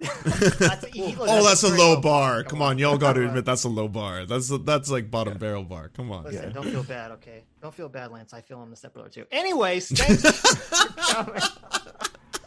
This was a great conversation, and I'm glad I asked the most pertinent questions at the end. I think it really shows people what's important here. Now, we take the streams down because we streamed for a long time, but we're going to clip this out, obviously, and post it on our channel. So you guys are welcome to post it, too, if you feel so inclined. So, sounds good. Yeah, thanks for the debate. Right. Was fun. Yeah. Thanks for reaching out, Lance. We'll talk again. No problem. Yeah. Oh, and tell me about Sargon of Akkad. What's happening with that? Let him. We'll ask. I will ask him. I will officially ask him. Okay. If I forget, remind me, and I will ask him. All right, sounds good. Take care, guys. I'll make sure he does it. Okay. Sure you will. Woo! How y'all feel, everybody? Was that basically a warm enema of a conversation? I don't know. I know Chad is mad. Chad is furious. She's like, why would you ever have these kind of conversations? I kind of had a blast. Chad was angry the entire time. I absolutely saw it. If I was to review the debate just off the cuff right now, I thought the first half of it was very productive. And then I think the second half of it was super derailed all over the place. But I thought the first half was very good. I am suing you for brain damage. Well, fine. I'll take it. I'll take all the lawsuits, you know? It's really impressive how two people with worms can work their computers. I don't mind you having this conversation, but oh boy, they sure were libs. There were a few mask-off moments. Debate was interesting, but not worth the internet comment etiquette premature ending. I love that. It's like, if my one takeaway from all of this was that, Lance, why did you stop internet comment etiquette? Don't worry, we're going to watch that, okay? I'll play it. I'll play the entire thing. I'll be honest with you, I didn't think we were going to get roped so much into trans debates, and I hate when there's all cis panels talking about trans issues, because it's like, oh, well, yet another cis panel debating on whether or not, trans people are valid or not. So, that's not where I thought the whole thing was going to get roped into and kind of get sucked into. I also didn't think we'd be talking about CRT, to be totally honest. I have to do the opposite of what they stated I would do, and immediately start posting a whole bunch of out of context clips, label them as Nazis, as is the only thing I know how to do. So I'll basically take a whole bunch of highlights from that debate, and then I'll clip them, and then I'll upload all of them to Twitter, one after the other, and I'll be like, here's them being a Nazi, here's them, they're just Nazis, that's basically the only response I have to any of this, so that's going to be the entire feature of them. Yeah, that'll be the whole thing. I'm joking, by the way. I don't know if they're watching right now, obviously I'm not going to do that. Here's the thing. I think there is, without a question, a massive echo chamber on the left, and so I've always been someone who said that we should branch out and try to talk to people who are libs or right wingers and see where the points of disagreement are. I think one of the biggest takeaways from that is that there's this idea, I guess broadly speaking, in the centrist crowd as well as the right wing crowd, because I was looking at their chat, fuck, do they hate me? Holy shit. I knew they despised me, but I didn't know with such a passion. It was just basically like free flowing, like, fuck, I hate this Lance over and over and over. Their chat was wild, and whatever, I don't know, goodwill Matt may have had via the Tim Pool debate destroyed the entire chat. Anytime Matt spoke, it would be the same thing, like, oh, this guy is fucking, he may as well be a Klan member and stuff like that. And I was like, wow, that's wild. Lance is 40% gay. I am not. That is not true. I'm 25% gay. Let's be accurate. There's science involved in all this kind of stuff, so we know, so we totally know. But anyways, where I see this big disconnect, and maybe this is something that I got to work on for the messaging, is that right wingers seem to be equating for some reason the persecution of you being a right winger or the persecution of you being a conservative as an equivalent to you being trans, and the way that people will associate with you, and the way that society broadly speaks will vilify you. It's one of the biggest false equivalencies I've ever heard, but it kept on getting brought up over and over and over again, and it's obviously completely ridiculous. It's absurd, but it's ridiculous and absurd to people in lefty circles, right? Like we obviously can recognize that as being just, it's nuts, because like one of those things is not something in which you were born. You're not born conservative. You're not born a right winger. And if you feel that you're broadly speaking persecuted for being those kind of things, that's very different than you are born this way, and then you are trying to get society to recognize it, and you are persecuted for that. Those two things are very, very different. But that is, I guess, where a lot of right-wing ideology, and even maybe some centrist and liberal ideology, is pointing towards right now, is this idea of the two are conflating with each other. And I haven't figured out yet, because this is very fresh, how to bridge that gap. But I would like to figure out the way to make them recognize that is in fact not the case, you know? It reminds me of the Tim Pool talk with the Rugged Man when he was saying that he was persecuted growing up and that his experience was valid as any BIPOC. Yeah, I think that is probably pretty apt. That's probably pretty comparable at the end of the day. I'm pretty sure they are where they claim you can't buy ivermectin over the shelf. We didn't get to talk too much about ivermectin at the end of the day. I'd say all in, though. It was a ton of fun. I fucking missed debating. I got really heated at the first half because once we started about trans issues, I was like, no, we got to talk about the facts or the feelings. We're dealing way too much with feelings. So sorry if you saw me get a little bit spicy there, but that was basically... I don't have a large tolerance for that kind of stuff. But for the second half, I was way more calm and collected. I thought. I don't know. You tell me, chat. I'm probably going to be like, blah. I think the whole thing is going to be an amazing fodder for Destiny and Lauren Southern because I didn't know that I was going to get that gotcha in the middle where they're like, oh, we want to talk to you about the Lauren Southern debate. Although, I still do remain on the record that I in no way told Dylan Burns that was like something that I was prepping for because it wasn't something that I was actually prepping for. I was actually kind of just off the cuff near the end of it. You were very kind to them. I try to be very kind to people, even people I disagree with. So you've just been listening to an episode of The Surf Times, and if you enjoy it and want to see The Surf Times, you can go to wearesurfs.com or watch the live shows at thesurfs.tv. And also everywhere social media is sold, basically thesurfs.tv, you'll find us there. Twitter.com/thesurfstv, for example. It would also help us out tremendously if you could leave a good review of this podcast if you enjoyed it, either on, I don't know, iTunes or wherever you're podcasting. Apparently it does help, and yeah, we hope to see you soon. To our gods, Xander Corvus and Peyton L. Juste, we are prepared to conduct many a human sacrifices in your honor. To our monarch, Tom Spiker, we are but your humble yet incompetent jesters, trying in vain to bring some levity into your life. To our Lord Trevor R., we give you thanks for this meager plot of land for us to toil away our pathetic existence. To our brave knights, Carl Wauer, Tony, DM Rivera, Resident Scarecrow, Sir Nickus, Mayred, Cheryl Alvarez, Ruben Kelly, Brandon, Words Greenwood, Nate, Hegbert Celine, Matthew Scarborough, Stellar Vision, Ariane McCarthy, Daniel Sutton, Coulter Smith, Genital, Quiet 185, Anna Loves Riley, Omni, Riley and Anna, Poodlehawk, The Tim Caucus, Multimondi, Trevor Janis, Lemmy 101, Anthropophojack, Saren 42, Catherine, Ramon Acosta, Incosin, Agent NDN, Violent Orchard, Political Puppy, Andreas Chiringuito, Zach Christensen, Todd Buckingham, and Todd Lajeunesse. We salute our mighty heroes off to conquest some bread in some far-off land.